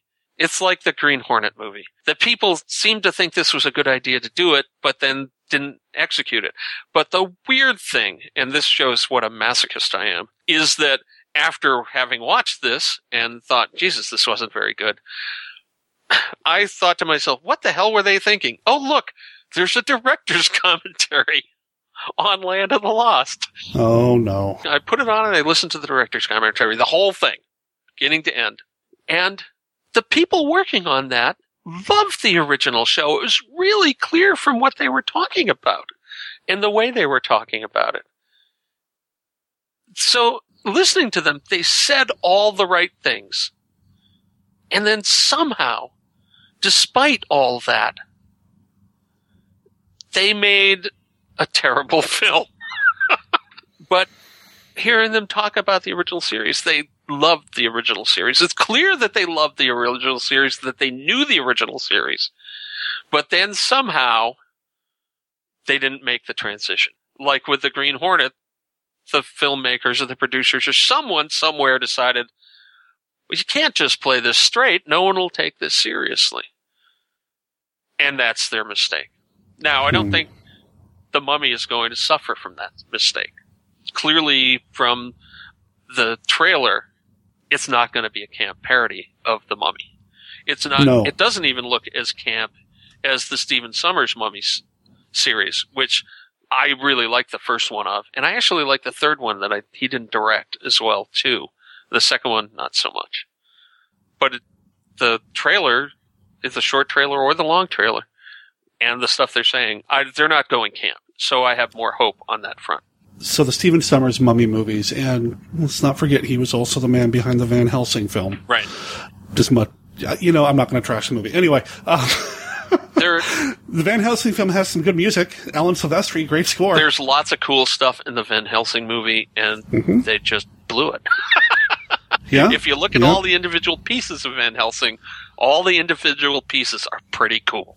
yeah, the pieces are wonderful. It's just they didn't put the puzzle together right. Right, exactly. You know, they just tried to mash things. But anyway, Exactly. I know Stephen Sommers is a fan. I remember when Van Helsing came out and the DVD and the movie was a DVD or Blu-ray at that point. It doesn't matter. I picked it up. I watched it. And I watched the behind the scenes. I watched the interview with Stephen Sommers, and he's talking about loving these monster rallies as a kid and these monster movies that he used to watch with his dad, and that's why he wanted to do the Mummy, and that's why he wanted to do Van Helsing. So his heart was in the right place too. Right, exactly. So, as much as I appreciate that Alex Kurtzman wants to do this for what sounds like the right reasons, I have a quote here. Uh, I'm going to read this a little bit to you. All right, so Alex Kurtzman says, I love monster movies, and there was sort of a defining moment for me when I was a kid, and it was when I saw Frankenstein. And I was very young when I saw Frankenstein, and I saw the scene where Frankenstein makes friends with a little girl, and they share the flower, and she throws it into the water, and he thinks that's just how they're playing, so he picks her up and throws her into the water, and she drowns. And as a kid, it was like a deeply emotional and very confusing experience because I felt huge empathy for this monster, and I was scared for him. And on the turn of a dime, he kills this girl. Not because he was trying to, but because he just didn't understand how to communicate with her. He gets that. Right. He gets it. Are you going to describe the trailer? Are you going to play the trailer? So when it comes to uh, rights, copyright, and public domain stuff, the older trailers are typically mostly all in the public domain. Right, yeah, that makes sense. But these days, modern movie trailers typically are not. So I'm not going to play the trailer, but I am going to put a link in the show notes. It's all over YouTube. It's all over Facebook. Listeners can find it. What we see in the trailer are a bunch of pieces that could be interesting. I even got a vibe from the Monster Squad in this thing. I mean, there, there's a lot of things happening in this trailer that, again, the pieces are there. But is it going to be an exercise in excess? Right. Right. And that and that's actually the thing that worries me is that it may end up being an exercise in excess. And it's a fine line to draw. Just talking a little bit about the trailer, it's set up with a long opening scene. It seems almost to be a complete scene from the movie. We know it's not. It's going to be longer in which the casket of the mummy is being transported on a plane that then runs into some supernatural looking problems. The plane is kind of blowing up. The plane is going down. Tom Cruise is struggling, bouncing around inside the plane in scenes that we know that they actually shot in what they call the Vomit Comet, which is a plane that simulates zero gravity. So as this plane is diving in the movie, that was actually happening in real life and points to them for doing that live and not on the green screen. He saves someone's life from the plane. He's apparently killed and wakes up in the morgue, maybe. It's hard to tell because of the way he's cutting. And then we, after that long scene, we get a series of shorter scenes of the mummy and the museum, I guess a museum director who's Russell Crowe and things that are happening with the mummy. There's a scene underwater where he's looking at a sunken city or some kind of ruins. There's a lot of, of course, running, which a lot of people make fun of Tom Cruise for the running. Well, and he acknowledges it. Yeah, he, he knows. it's his thing. and there's you know, a he- lot of things blowing up, and Yep. there's you know just a lot of kind of crazy chaos happening in in the trailers, and a very creepy looking female mummy who maybe has twice the eyeballs that most of us have. What is up with that shot? I don't understand that. It's very creepy. It's like her. It is. She has one set of eyes, but two sets of pupils in it. It's cre- yeah, it's creepy. It's an image, but Yeah, who knows what's really happening? I mean, a lot of times they se- select trailer images just for the the creepiness or the you know the coolness or whatever. So or what shot happened to be done. I mean, yeah, or you know what they can get out of the computer guys on time. for all Yeah. we know, you know, she's splitting into two people there, or she's you know summoning some kind of a spirit inside. We don't know. We don't. Right. We can only look at this stuff and try to put it together in our heads. We can tell that the story is at least partly set in London. We know it starts out in the desert. We're going to assume it's Egypt somewhere. Uh, who knows where the underwater thing is? Whether it's off the coast of Egypt where they actually have underwater ruins, or if it's somehow in the mummy's tomb, which the mummy's tomb seems to have a big leering face carved into the wall that they seem to be airlifting the coffin out of. So there's kind of a lot of pieces to look at, and the question Sure. is, will any of those go too far? We don't know uh, the order of the events even. So this whole bit with Tom Cruise waking up in the morgue out of a body bag Right. is that after the plane crash? Is that before the plane crash? Right. Is that the post-credit stinger at the end to introduce a Frankenstein type? Who knows? You know, wh- where does that scene come into play? When does all this happen? I, I also want to talk about the tomb or the sarcophagus. Yes. So some comments that were made online say that it doesn't look very mummy-like. Looks more like a Gill-man. I don't agree with that. Okay. It's a very stylized sarcophagus. It looks different than any Egyptian sarcophagus that I've ever seen. Thinking about it right now, it actually kind of looks like a sarcophagus designed by H.R. Giger, who designed the Ooh. Alien. Okay. Okay. I think that they're going for a this is a creepy sarcophagus. There's kind of a Medusa element almost to the head too, and it has an open screaming mouth, which seems to be part of the motif from the tomb that we see on what I'm guessing is the wall in one of the other shots. So yeah, I can see how people would think it looks a little scaly. It looks a little bit like I Married a Monster from Outer Space, too, in terms of the design elements. Yeah. Yeah. But I'm not thinking that that's a connection to the Gillman. I'm no, I don't think so either. I'm thinking that's a connection to the fact that this is a dark cult of a forgotten pharaoh, because that's one of the things that uh, probably a lot of us are thinking about. I mean, that's one of the things I'm using in Cushing Horrors is the dark cult of the forgotten pharaoh that happens to be these mummies are from that forgotten period of time. And I think the sarcophagus is perhaps their way of visually suggesting that this is not normal, that this is not King Tut's mask, that this is maybe Right. someone that should be forgotten and never uncovered. Yeah, I, I don't see a Gill-man thing. As much as I love to see the Gill-man and everything, uh, I don't see it here. There is a connection in this film to another franchise, and I don't think well, there's going to be a massive spoiler warning on here. Russell Crowe plays Dr. Jekyll. Oh, really? I didn't know that. Now, I've been reading interviews, and like I said, I've done, did a little bit of digging here, and the impression that I'm getting is that Dr. Jekyll is being brought in as the monster expert. That, you know, he runs this organization or this place called the Prodigium, and he's the one that's able to share the monster knowledge with Tom Cruise, who's new to this world of gods and monsters, which we'll get to in a second. Right. Uh, that he's kind of the guy, the, the, the, uh, the Obi-Wan, the Merlin. I had wondered about this looking at the trailer, and I thought, and thinking about um, how they were going to connect these movies, that they were most likely going to give us an organization like the Save from the original Chill role playing game, which has parallels to the. I don't think there's a name for it. The organization that's in the the Call of Cthulhu role playing game, which I guess there were precedents before those games for monster hunter societies in probably in pulp literature, but those two games are the ones that I think really brought out the idea that that there would be societies that you could turn to on an ongoing basis for well, what do you know about mummies now? Kind of the way that uh, in the Mhm. Banachek series, Banachek would go into that bookstore in Boston and talk to his friend Felix and get all the esoteric knowledge he needed to solve the case. And I love me a good monster hunter story. I mean, the idea of a monster hunting society or organization thrills me. Yeah, it's very You know, it's that- very strong. I love that. If you don't take love- it too mhm. far. Right, right. But even going back to something like the movie The Return of Dracula, it's clear there's a group of people that have been tracking Dracula across continents. Right. I love that. To make Dr. Jekyll the point man for this, to make him basically the Nick Fury of this, I, I don't know. Yeah. Um, I like Russell Crowe a lot for certain things. Yeah, he's done a lot of good work. And we do get to see him and Tom Cruise beat each other up, so I'm excited by that. Yeah, that ought to be fun. That ought- we, I suppose we, we should talk about the the gorilla in the room that a lot of people are really concerned about, and that is Tom Cruise. I am not one of those people. Okay. I Um, I know there are yeah. a lot of people that don't like Tom. I think most of that dislike is actually from his off-screen life rather than his on-screen work.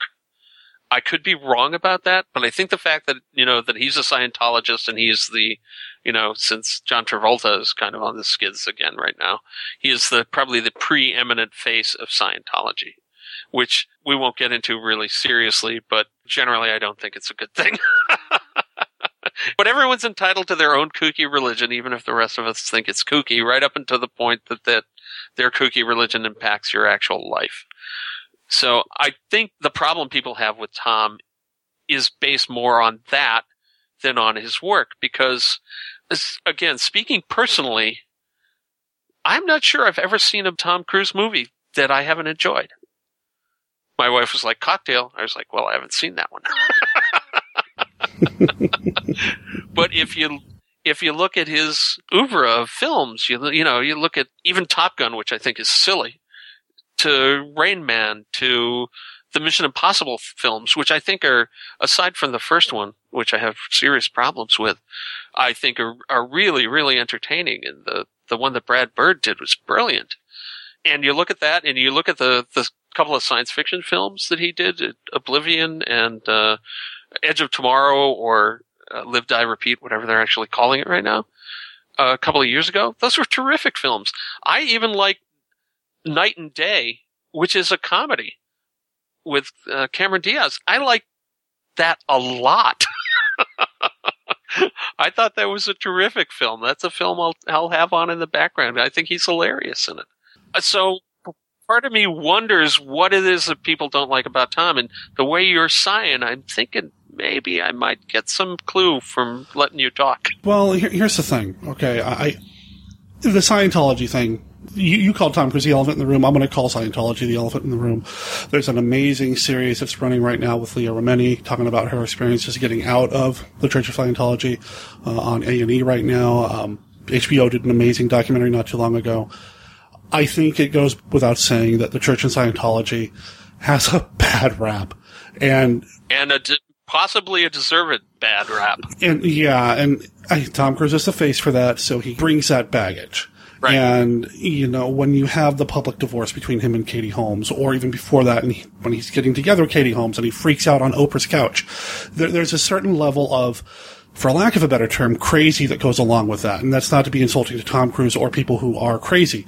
It just is. It is. Yeah, but some of that I think, especially that couch incident, I, some of that I think is how it's played rather than how Sure. it happened. You know, I mean, I think when Mhm. it happened, it it was probably a very spontaneous kind of moment on the show. I, you know, I haven't seen even the clip of it for years and years and years. Mm-hmm. I did see him on Graham Norton, which is a, a pretty funny and good talk show very recently. And what I noticed noticed about Tom was that one of the things is that apparently people outside of the United States don't have this same kind of feeling about Tom that a lot of people in our country do. That outside of the United States, he's the biggest star in the world. Period. Sure. He was on the the show with a number of other stars, and they were all seemed to be like in awe of him. But he didn't seem to buy into that at all. He was the most interesting and genuine person on Graham's couch that night. When other people were talking about what they were doing, he was fully paying attention to them and fully engaged and was asking them questions about the work they were doing and seemed, boy, if he wasn't genuinely interested in all that, he sure faked it well. Sure. because just watching him, I thought this would be a guy who'd be fun to have over to your house and, and just sit and chat with. he does exude a certain sense of charisma and I would even say companionship. He does seem like that. As far as his acting goes, ah, okay. I mean, I, I think he's good. I'm not saying he's not. Well, he's a movie star. He's a movie star, and I feel like a lot of times the, the roles kind of blend together. There's a difference between movie stars Yeah. and actors. The, Yeah, the yeah, there you go. that actors assume another role when they're working. Movie stars generally are playing some variation on themselves. So, for instance, John Wayne was a movie star. When you walk into a John Wayne movie, you're gonna generally, unless you're watching The Searchers or something, there are a couple of other things that really show that John could really act. You're seeing John Wayne as whoever it is. But Sure. it's the John Wayne that you see. Jack Nicholson does that too. Right. And- right. He does now. Mhm. Yeah, Earlier, now. maybe not so much. You know, Humphrey Bogart Yeah. is after he became famous is mostly Bogart in his roles, and that's what people wanted, and that's what people see. And unless you look at him in in a lonely place, or the Treasure of Sierra Madre, or the African Queen, you know. So some people like Bogart could go back and forth, but mostly when you've got a commodity that you know sells, like Bogart or Wayne or Cruise, you want them to be mostly Bogart or Wayne or Cruise. They're not going to surprise you generally. They're a known commodity, and that's one of the reasons that they sell all these tickets. Sure. Although, in Cruise's defense, if you've ever seen him in uh, Rock of Ages, he's hilarious in Rock of Ages as the aging rock star. He's he actually gives a really terrific performance, I think, in that. So it's not like he's incapable of, No, he's not. Yeah, it's just acting. I see him in something like War of the Worlds, um, Minority Report, Mission Impossible, even some of Knight and Day, and I just feel like that's Tom Cruise doing the Tom Cruise thing, and and that's fine. Right. And I know he's bankable for that, and I know his movies more often than not make a ton of money. so Right. Casting him in this and getting him involved in this, That's a persona wise that's choice. worked for him and worked Yeah. for the studios. And Exactly. in some sense, it's rare that the studios are not going to cast him as that character. Even the night and day character, even though it's he's kind of funny and crazy in that, it's still a parody on the Tom Cruise action hero thing that is what he's really known for now. So he's not maybe going to give you a great acting performance all the time, though I think he's capable of it. And I'm going to go back to an interview that I read with Alex Kurtzman talking about working with Tom. I said to him, scream in terror. And he was like, really? And I said, yeah. and, and that's something I comment on in the trailer, we see Tom scream in terror. I don't think I've ever seen Tom scream that way in a film. I've seen him run. Right. I've seen him run from explosions and jump and do crazy things. and look serious and worried and all those kind of things, and even even laugh and kind of make fun of himself sometimes. When the plane's going down and he's screaming that way, Yeah, he's screaming. I was impressed. I, I whether it was ADR, whether it was done, it doesn't matter. The look on his face and the sound that's coming out, that's pretty pretty intense. I mean, he was scared, and because of that, I'm scared for him. Right. I did appreciate that. Cruise is one of those actors that he seems, having watched him on Graham Norton at, at least once and other places as well, occasionally. I don't watch a lot of interview sh- shows, but Tom is, is he's the biggest box office star in the world, right? So he shows up on anything that has an interview, even if it's about cars, he'll show up. is that he's he seems to be an actor that's really willing to put himself out there for the role. A lot of times that's physically put himself out there, like rappelling down the side of a skyscraper in one Mission Impossible, or being strapped to the outside of an airplane in another Mission Impossible, or in this one, to be bounced around in zero gravity inside a an airplane that's doing parabolas to simulate weightlessness. But he also seems to be willing, if he's in a project, to do what the director wants him to do. Sure. Whether that's Stanley Kubrick in Eyes Wide Shut, or Brad Bird in Mission Impossible, or this guy in The Mummy. It's like no one ever asked Tom to scream like he was really, really afraid before. But damn, once he was asked, he was like, "Yeah, really," and then he did it. Yeah, and again, uh, more with Alex Kurtzman talking about working with Tom. Apparently, he worked with Tom on Mission Impossible 3, and he had a conversation with Tom about this movie in which he said to him, I have 30 plus years of embedded Tom Cruise as going to save the day in my experience and my relationship to you as an actor.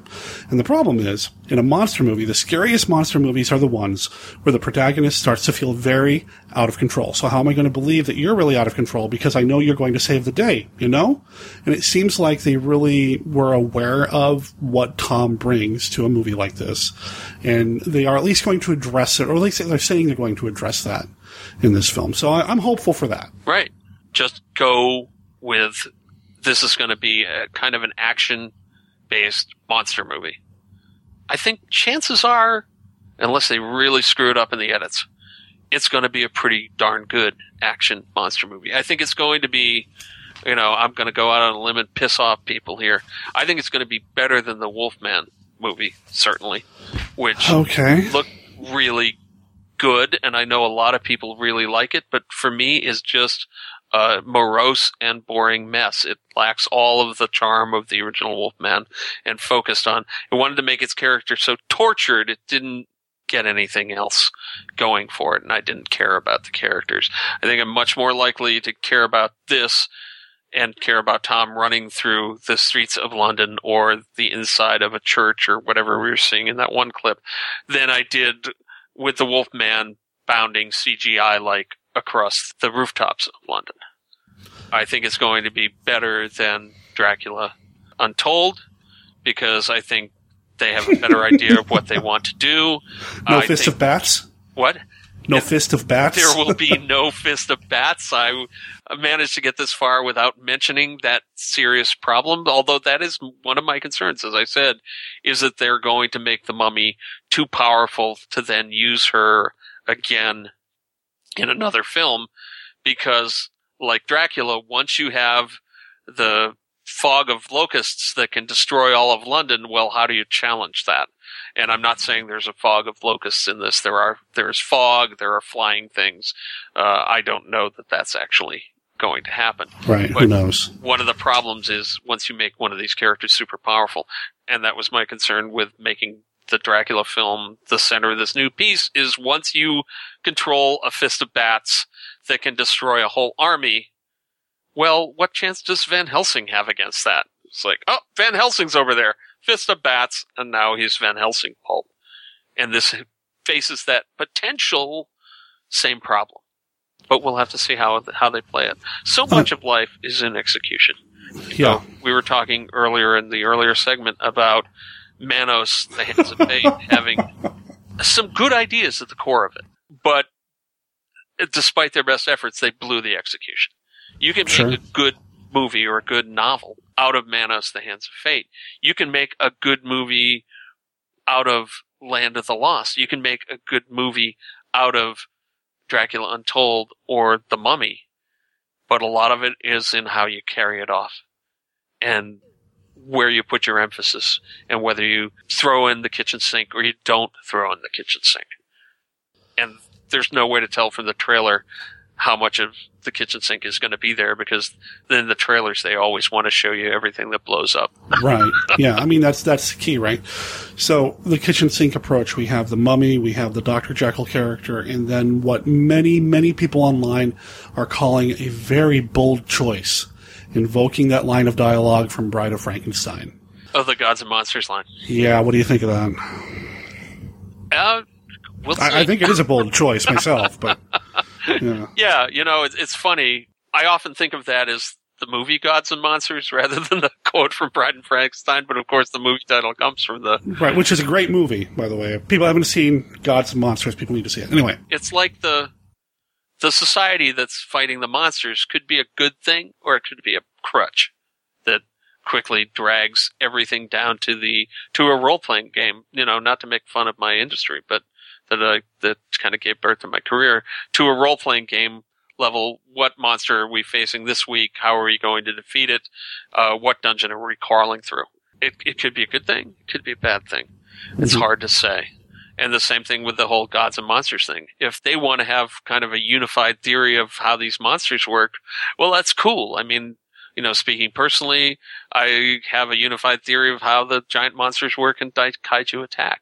How much of that gets revealed over time is is uh, kind of up to you know how much people want any sequels to those books. But having that as a backstory can be wonderful. It can really help you out of a lot of problems. But if you get too wedded to the society that fights monsters, then instead of a, a monster series or a horror series, it becomes a monster hunter series. And I, I'm not sure that's what we want. well, they do have a Van Helsing film in the works for part of this if this all goes ahead. So, I mean, we are going to have our Monster Hunter series probably. Right. or, or, or element anyway thrown in. So there, there's two more points I wanted to hit on and, and talk to you about here. Uh, just the thought of remakes, and I know it's a very divisive conversation. Hate remakes. Remakes are okay because it makes people think of the original. Remakes are bad. Remakes are great. You know, whatever. I personally feel like most remakes dilute the shared popular culture that we have with other fans. Yeah. When I was doing the zombie thing, every time I talked about Dawn of the Dead, I had to clarify it's the original, not the remake. You know, zombies don't run, you know, whatever. One thing that kind of bugged me online, and, and I'm hoping that this was all just people trying to be funny online, but I saw it in so many places, I don't know if that's true. So many people seem disappointed that this trailer wasn't like the original one. You know, the one with Brendan Fraser. what? I, I saw a little bit of that too. You know, I'm concerned that how much this is going to resemble the Karloff mummy or even the Lon Chaney or Tom Tyler mummy. You know, and people are concerned about whether this is going to be like the Brendan Fraser mummy. That's really?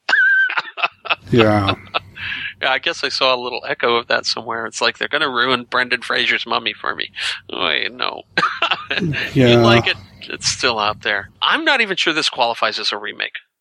I think this is a new movie with the same title.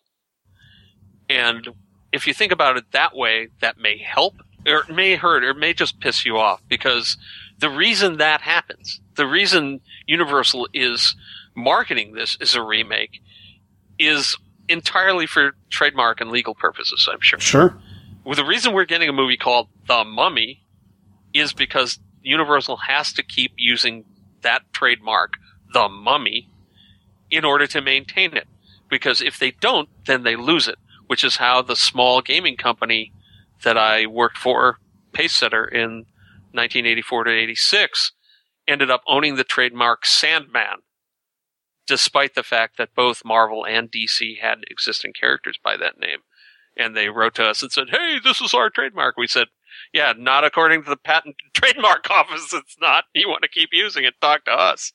But then the company went out of business and became irrelevant. So Universal is always going to keep using the names, the mummy, the Wolfman, uh, the creature from the Black Lagoon in however, whatever context they, they can in order to keep control of that mark. And that's, that's an understandable business reason. And I'd much rather have them doing that than going to Congress and extending the copyright law again, which is basically gutted anything entering the public domain for the last 20, 30 years or whatever. I've said it before. I'm going to say it again. I could geek out about copyright stuff for hours. It's just fascinating to me.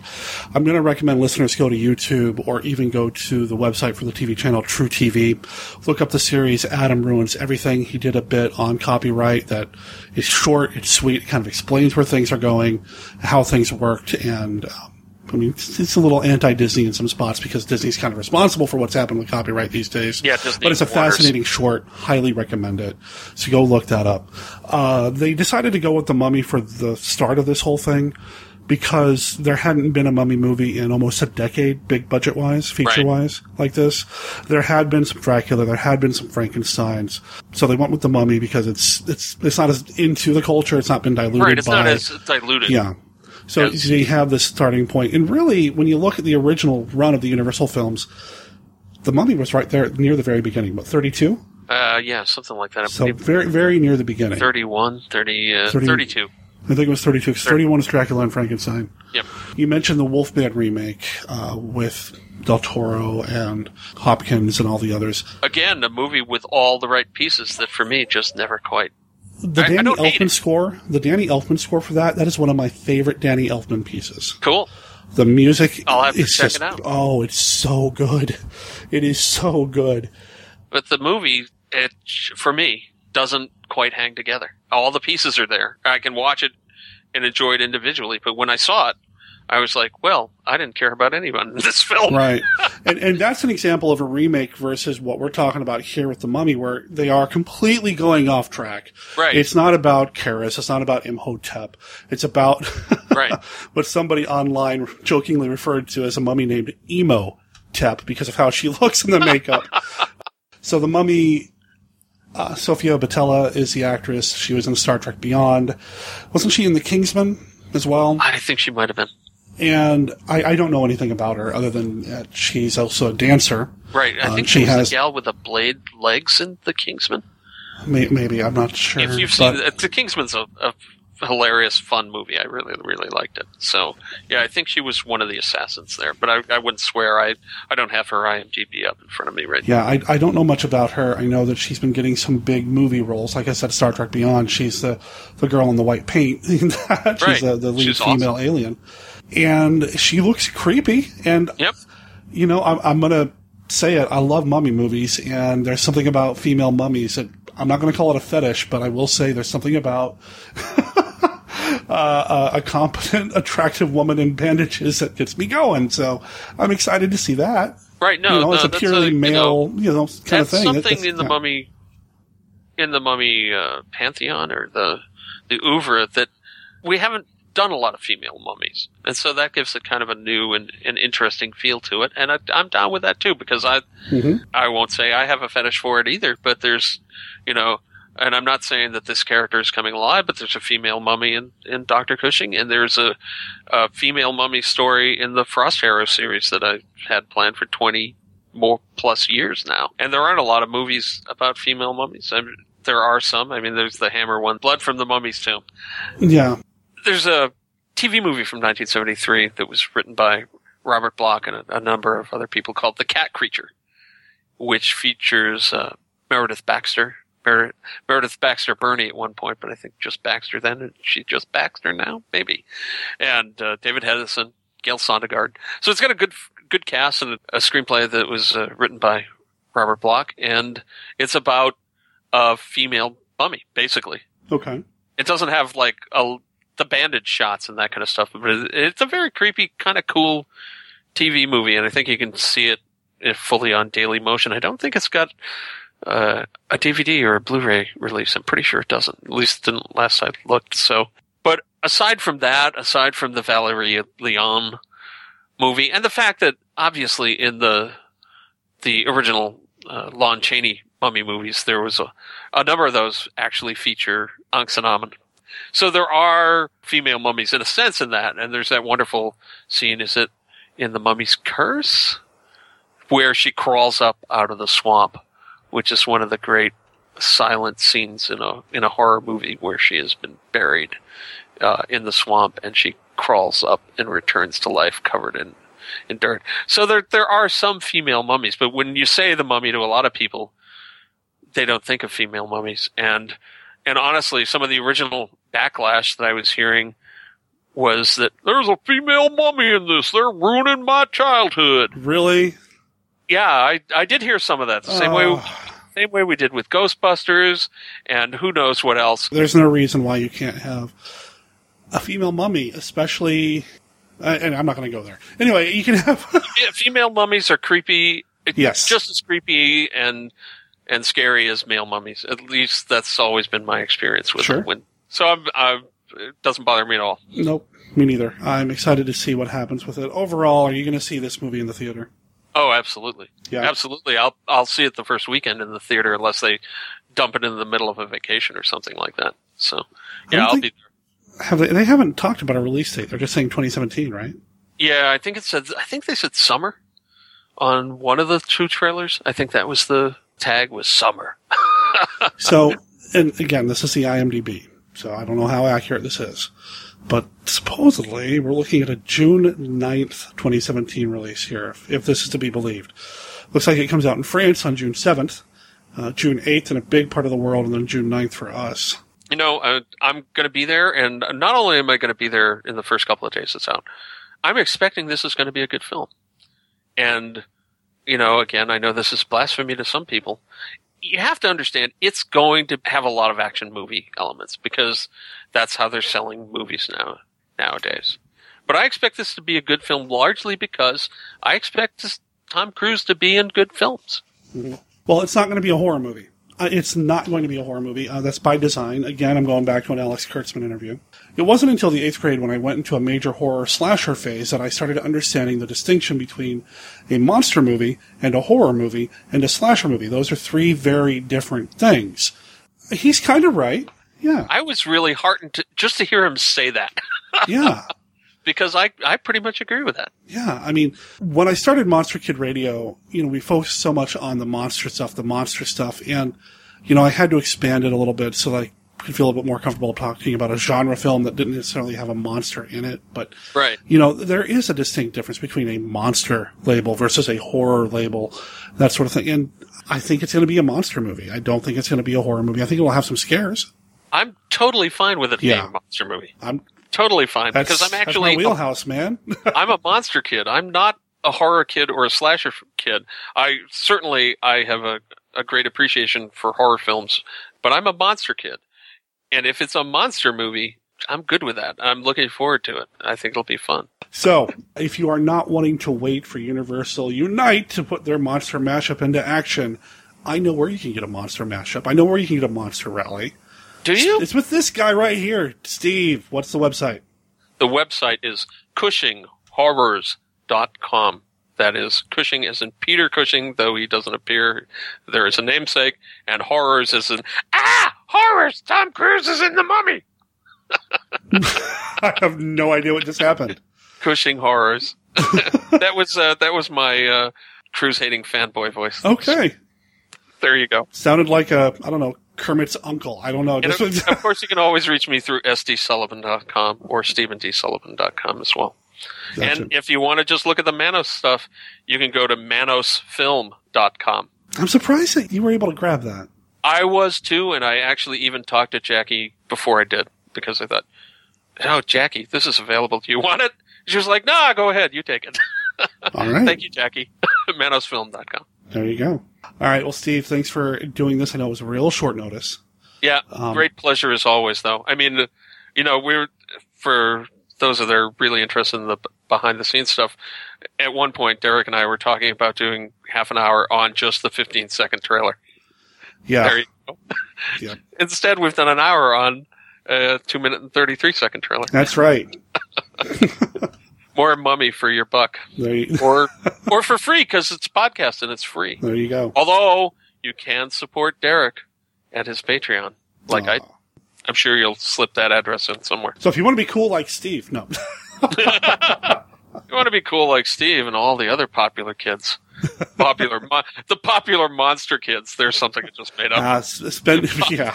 popular monster kids, like that, like that ever happens. Now, listeners, spend your money on Steve's books first. Go, go get those. They're definitely worth it. Get the books, or do my Patreon, There or you both. There you go. know, the Patreon starts at a buck a month. If you throw in two bucks, you get everything a month in advance. So that's a good deal. All right, Steve. Thanks again, man. I'm going to start editing this thing. Uh, we're actually recording Wednesday morning. I want to get this out Wednesday night, Thursday morning. So I got some work to do, man. You do. You're a madman. Yes, You're a madman. If only you had some undead servants to come and do it for you. I got out of the zombie game, man. I, I got nothing left. I was thinking mummies, man. I said undead and you went to zombies. I guess you're still in like step six of the 12 step withdrawal program. You know, I try to come out, and then every once in a while something happens and brings me right back in. I'm like, no. yeah, it's just when I thought I was out. Yes. They pulled me right back in. no. All right, Steve. All right. Good luck editing, man. Thanks. Great being on the show. Talk to you soon. If you go to monsterkidradio.net in the links section, you're going to find a link to Steve's website, stephendsullivan.com or sdsullivan.com, cushinghorrors.com, or look him up on Facebook. Seriously, guys and gals, he's one of us and he puts out some great material. So consider this the Monster Kid Radio seal of approval for all things Stephen D. Sullivan. Steve, thanks for being part of the show this week. I really appreciate it.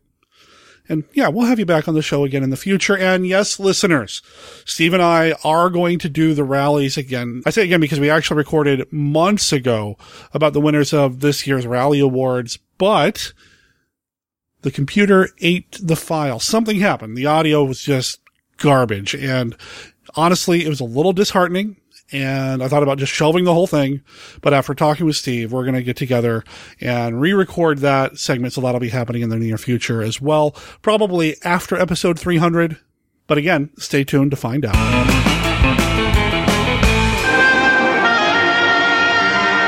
He who is buried here shall henceforth have no name, shall cease to exist in the minds of man as she has ceased to exist in life. For thousands upon thousands of years she lay there, perfectly preserved in all her beauty, in all her evil.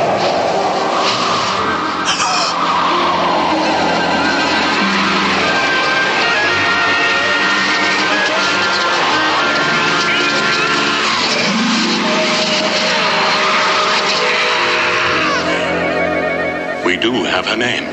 Kara. Oh, it's beautiful. Wear it always.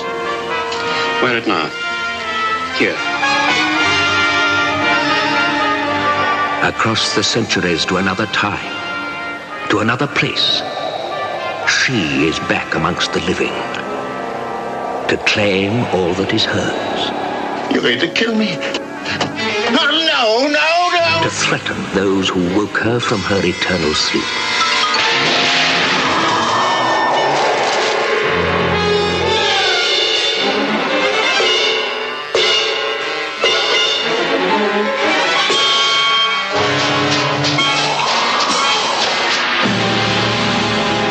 Resurrection. A rebirth for Tera. Complete control. Over life, over death. Who are you? It was her, as large as life, standing over there. No. It's happened. You have to help me. You know its power. I have no mind left, no will. In the name of Tera, she is back. To destroy those who helped to raise her evil flesh and blood from the mummy's tomb.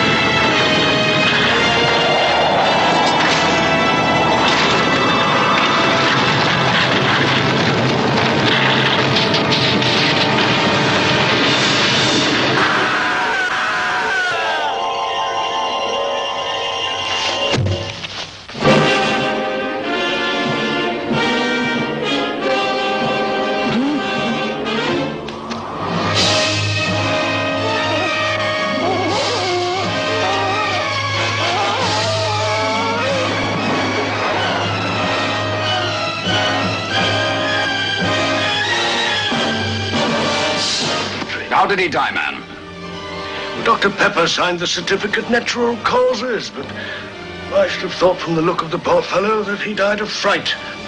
This is a frightened village.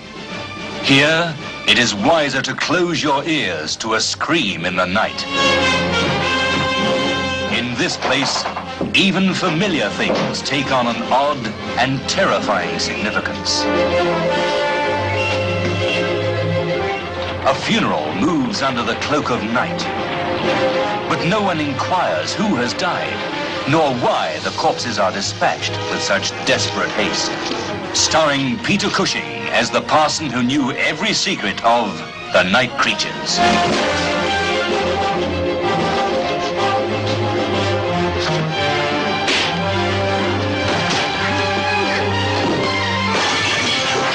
Yvonne Romain and Oliver Reed as two young people who loved the shadow of terror. I've always been respectful to you, haven't I? But I've had to keep my real feelings to myself until now.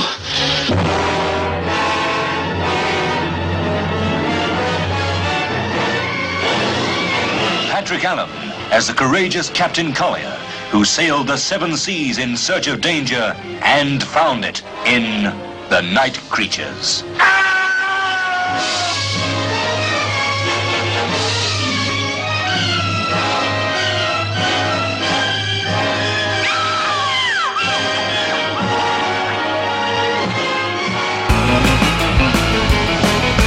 you for listening to this episode of Monster Kid Radio. It kind of came together in an odd way for me. Normally, I plan these things out a little bit better, but you know, I wanted to talk to Jackie, and then with the trailer for the Mummy coming out, I had to talk about that too. And you know, I just I hope you enjoyed the Monster Kid Radio double feature this week. So much more to talk about when it comes to what Universal is doing with their United Shared Cinematic Universe thing there's a lot that Steve and I did not talk about, and I'm sure it's a conversation that we can continue to have down the line. I didn't bring up 1979's movie Wolfman to talk about other movies that have used titles from the Universal back catalog. I didn't talk about who's doing the music for the new Mummy movie, Brian Tyler, and what I think about him. There's just a lot to talk about and unpack, and as we get more information and more news, I'm sure we'll talk about it on future episodes of Monster Kid Radio. But I also want to hear what you guys and gals have to say about the new Mummy movie. If you have any thoughts, comments, insights, links to anything that you found online that you found interesting, I did find an unsubstantiated rumor online that somebody, and I don't know if it was somebody at Universal or just somebody being hopeful, somebody said that the original Universal movies, the Bela Lugosi, the Boris Karloff, all of these, are actually going to be in continuity with this new universal push. Now, I, I, don't know if that's true. I couldn't find anything to back that up. It may have just been somebody being funny on Facebook, but if that's the case, um, that opens things up even more in terms of conversations that we could have.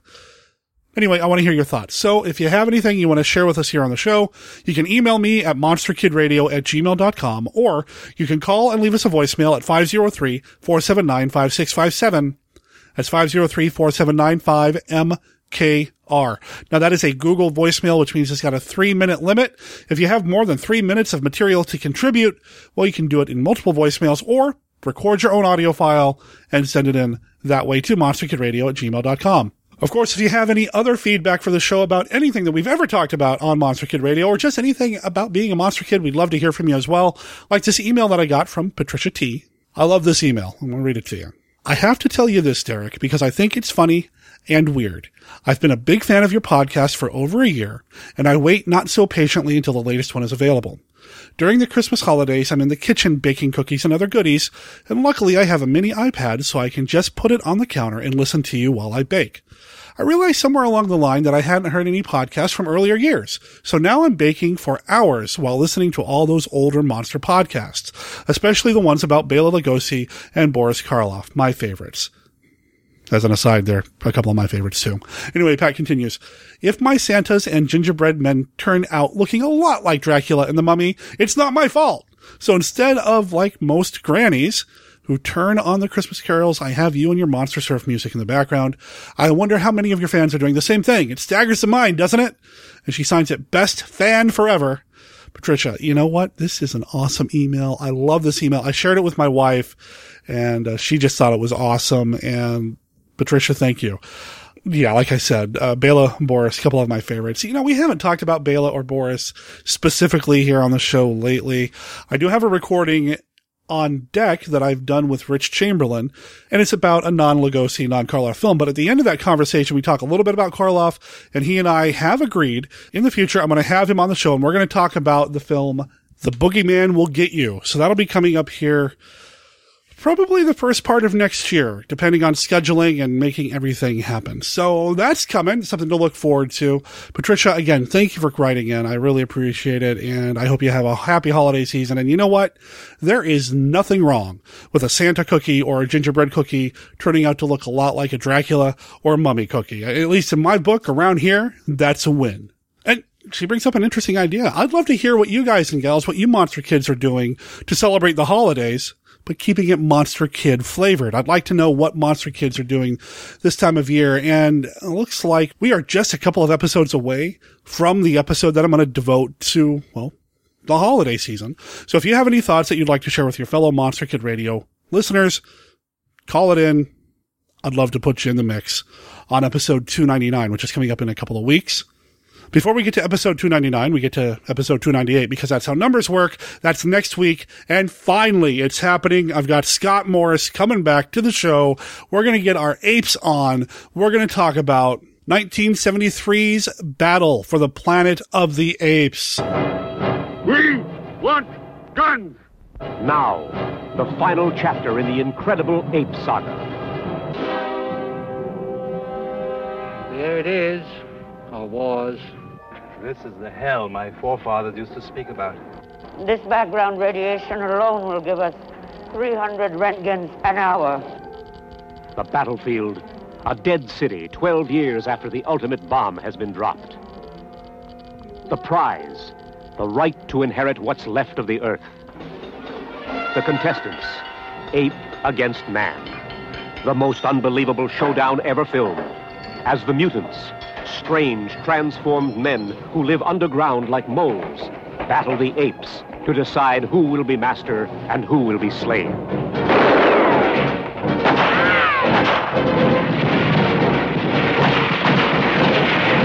They're getting away. Kill them.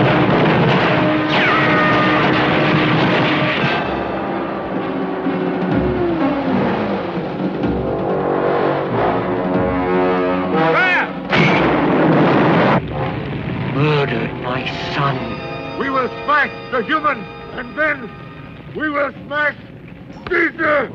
I don't want to have to remember my husband. I want to love him now. But we who survive create a new race. In the aftermath of his victory, the surface of the world was ravaged by the vilest war in human history.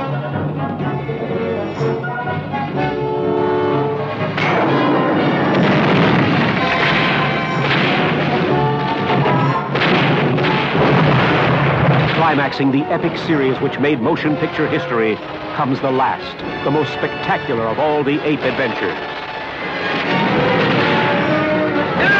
Fight like Out of the Forbidden City they roared to settle once and for all who had the right to rule the planet, ape or man.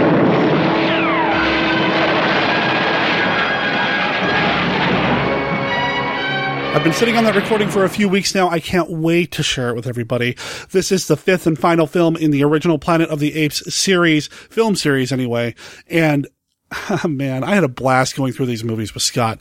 I regret not doing it in a more concise fashion, meaning I stretched this thing out for quite a bit and I, I wish maybe I had put it all together. Although I have every intention of going back and watching all the movies again in order. And I'd like to do it maybe over the course of two or three days. I think that'd be a blast just to kind of see how they progress back to back to back like that.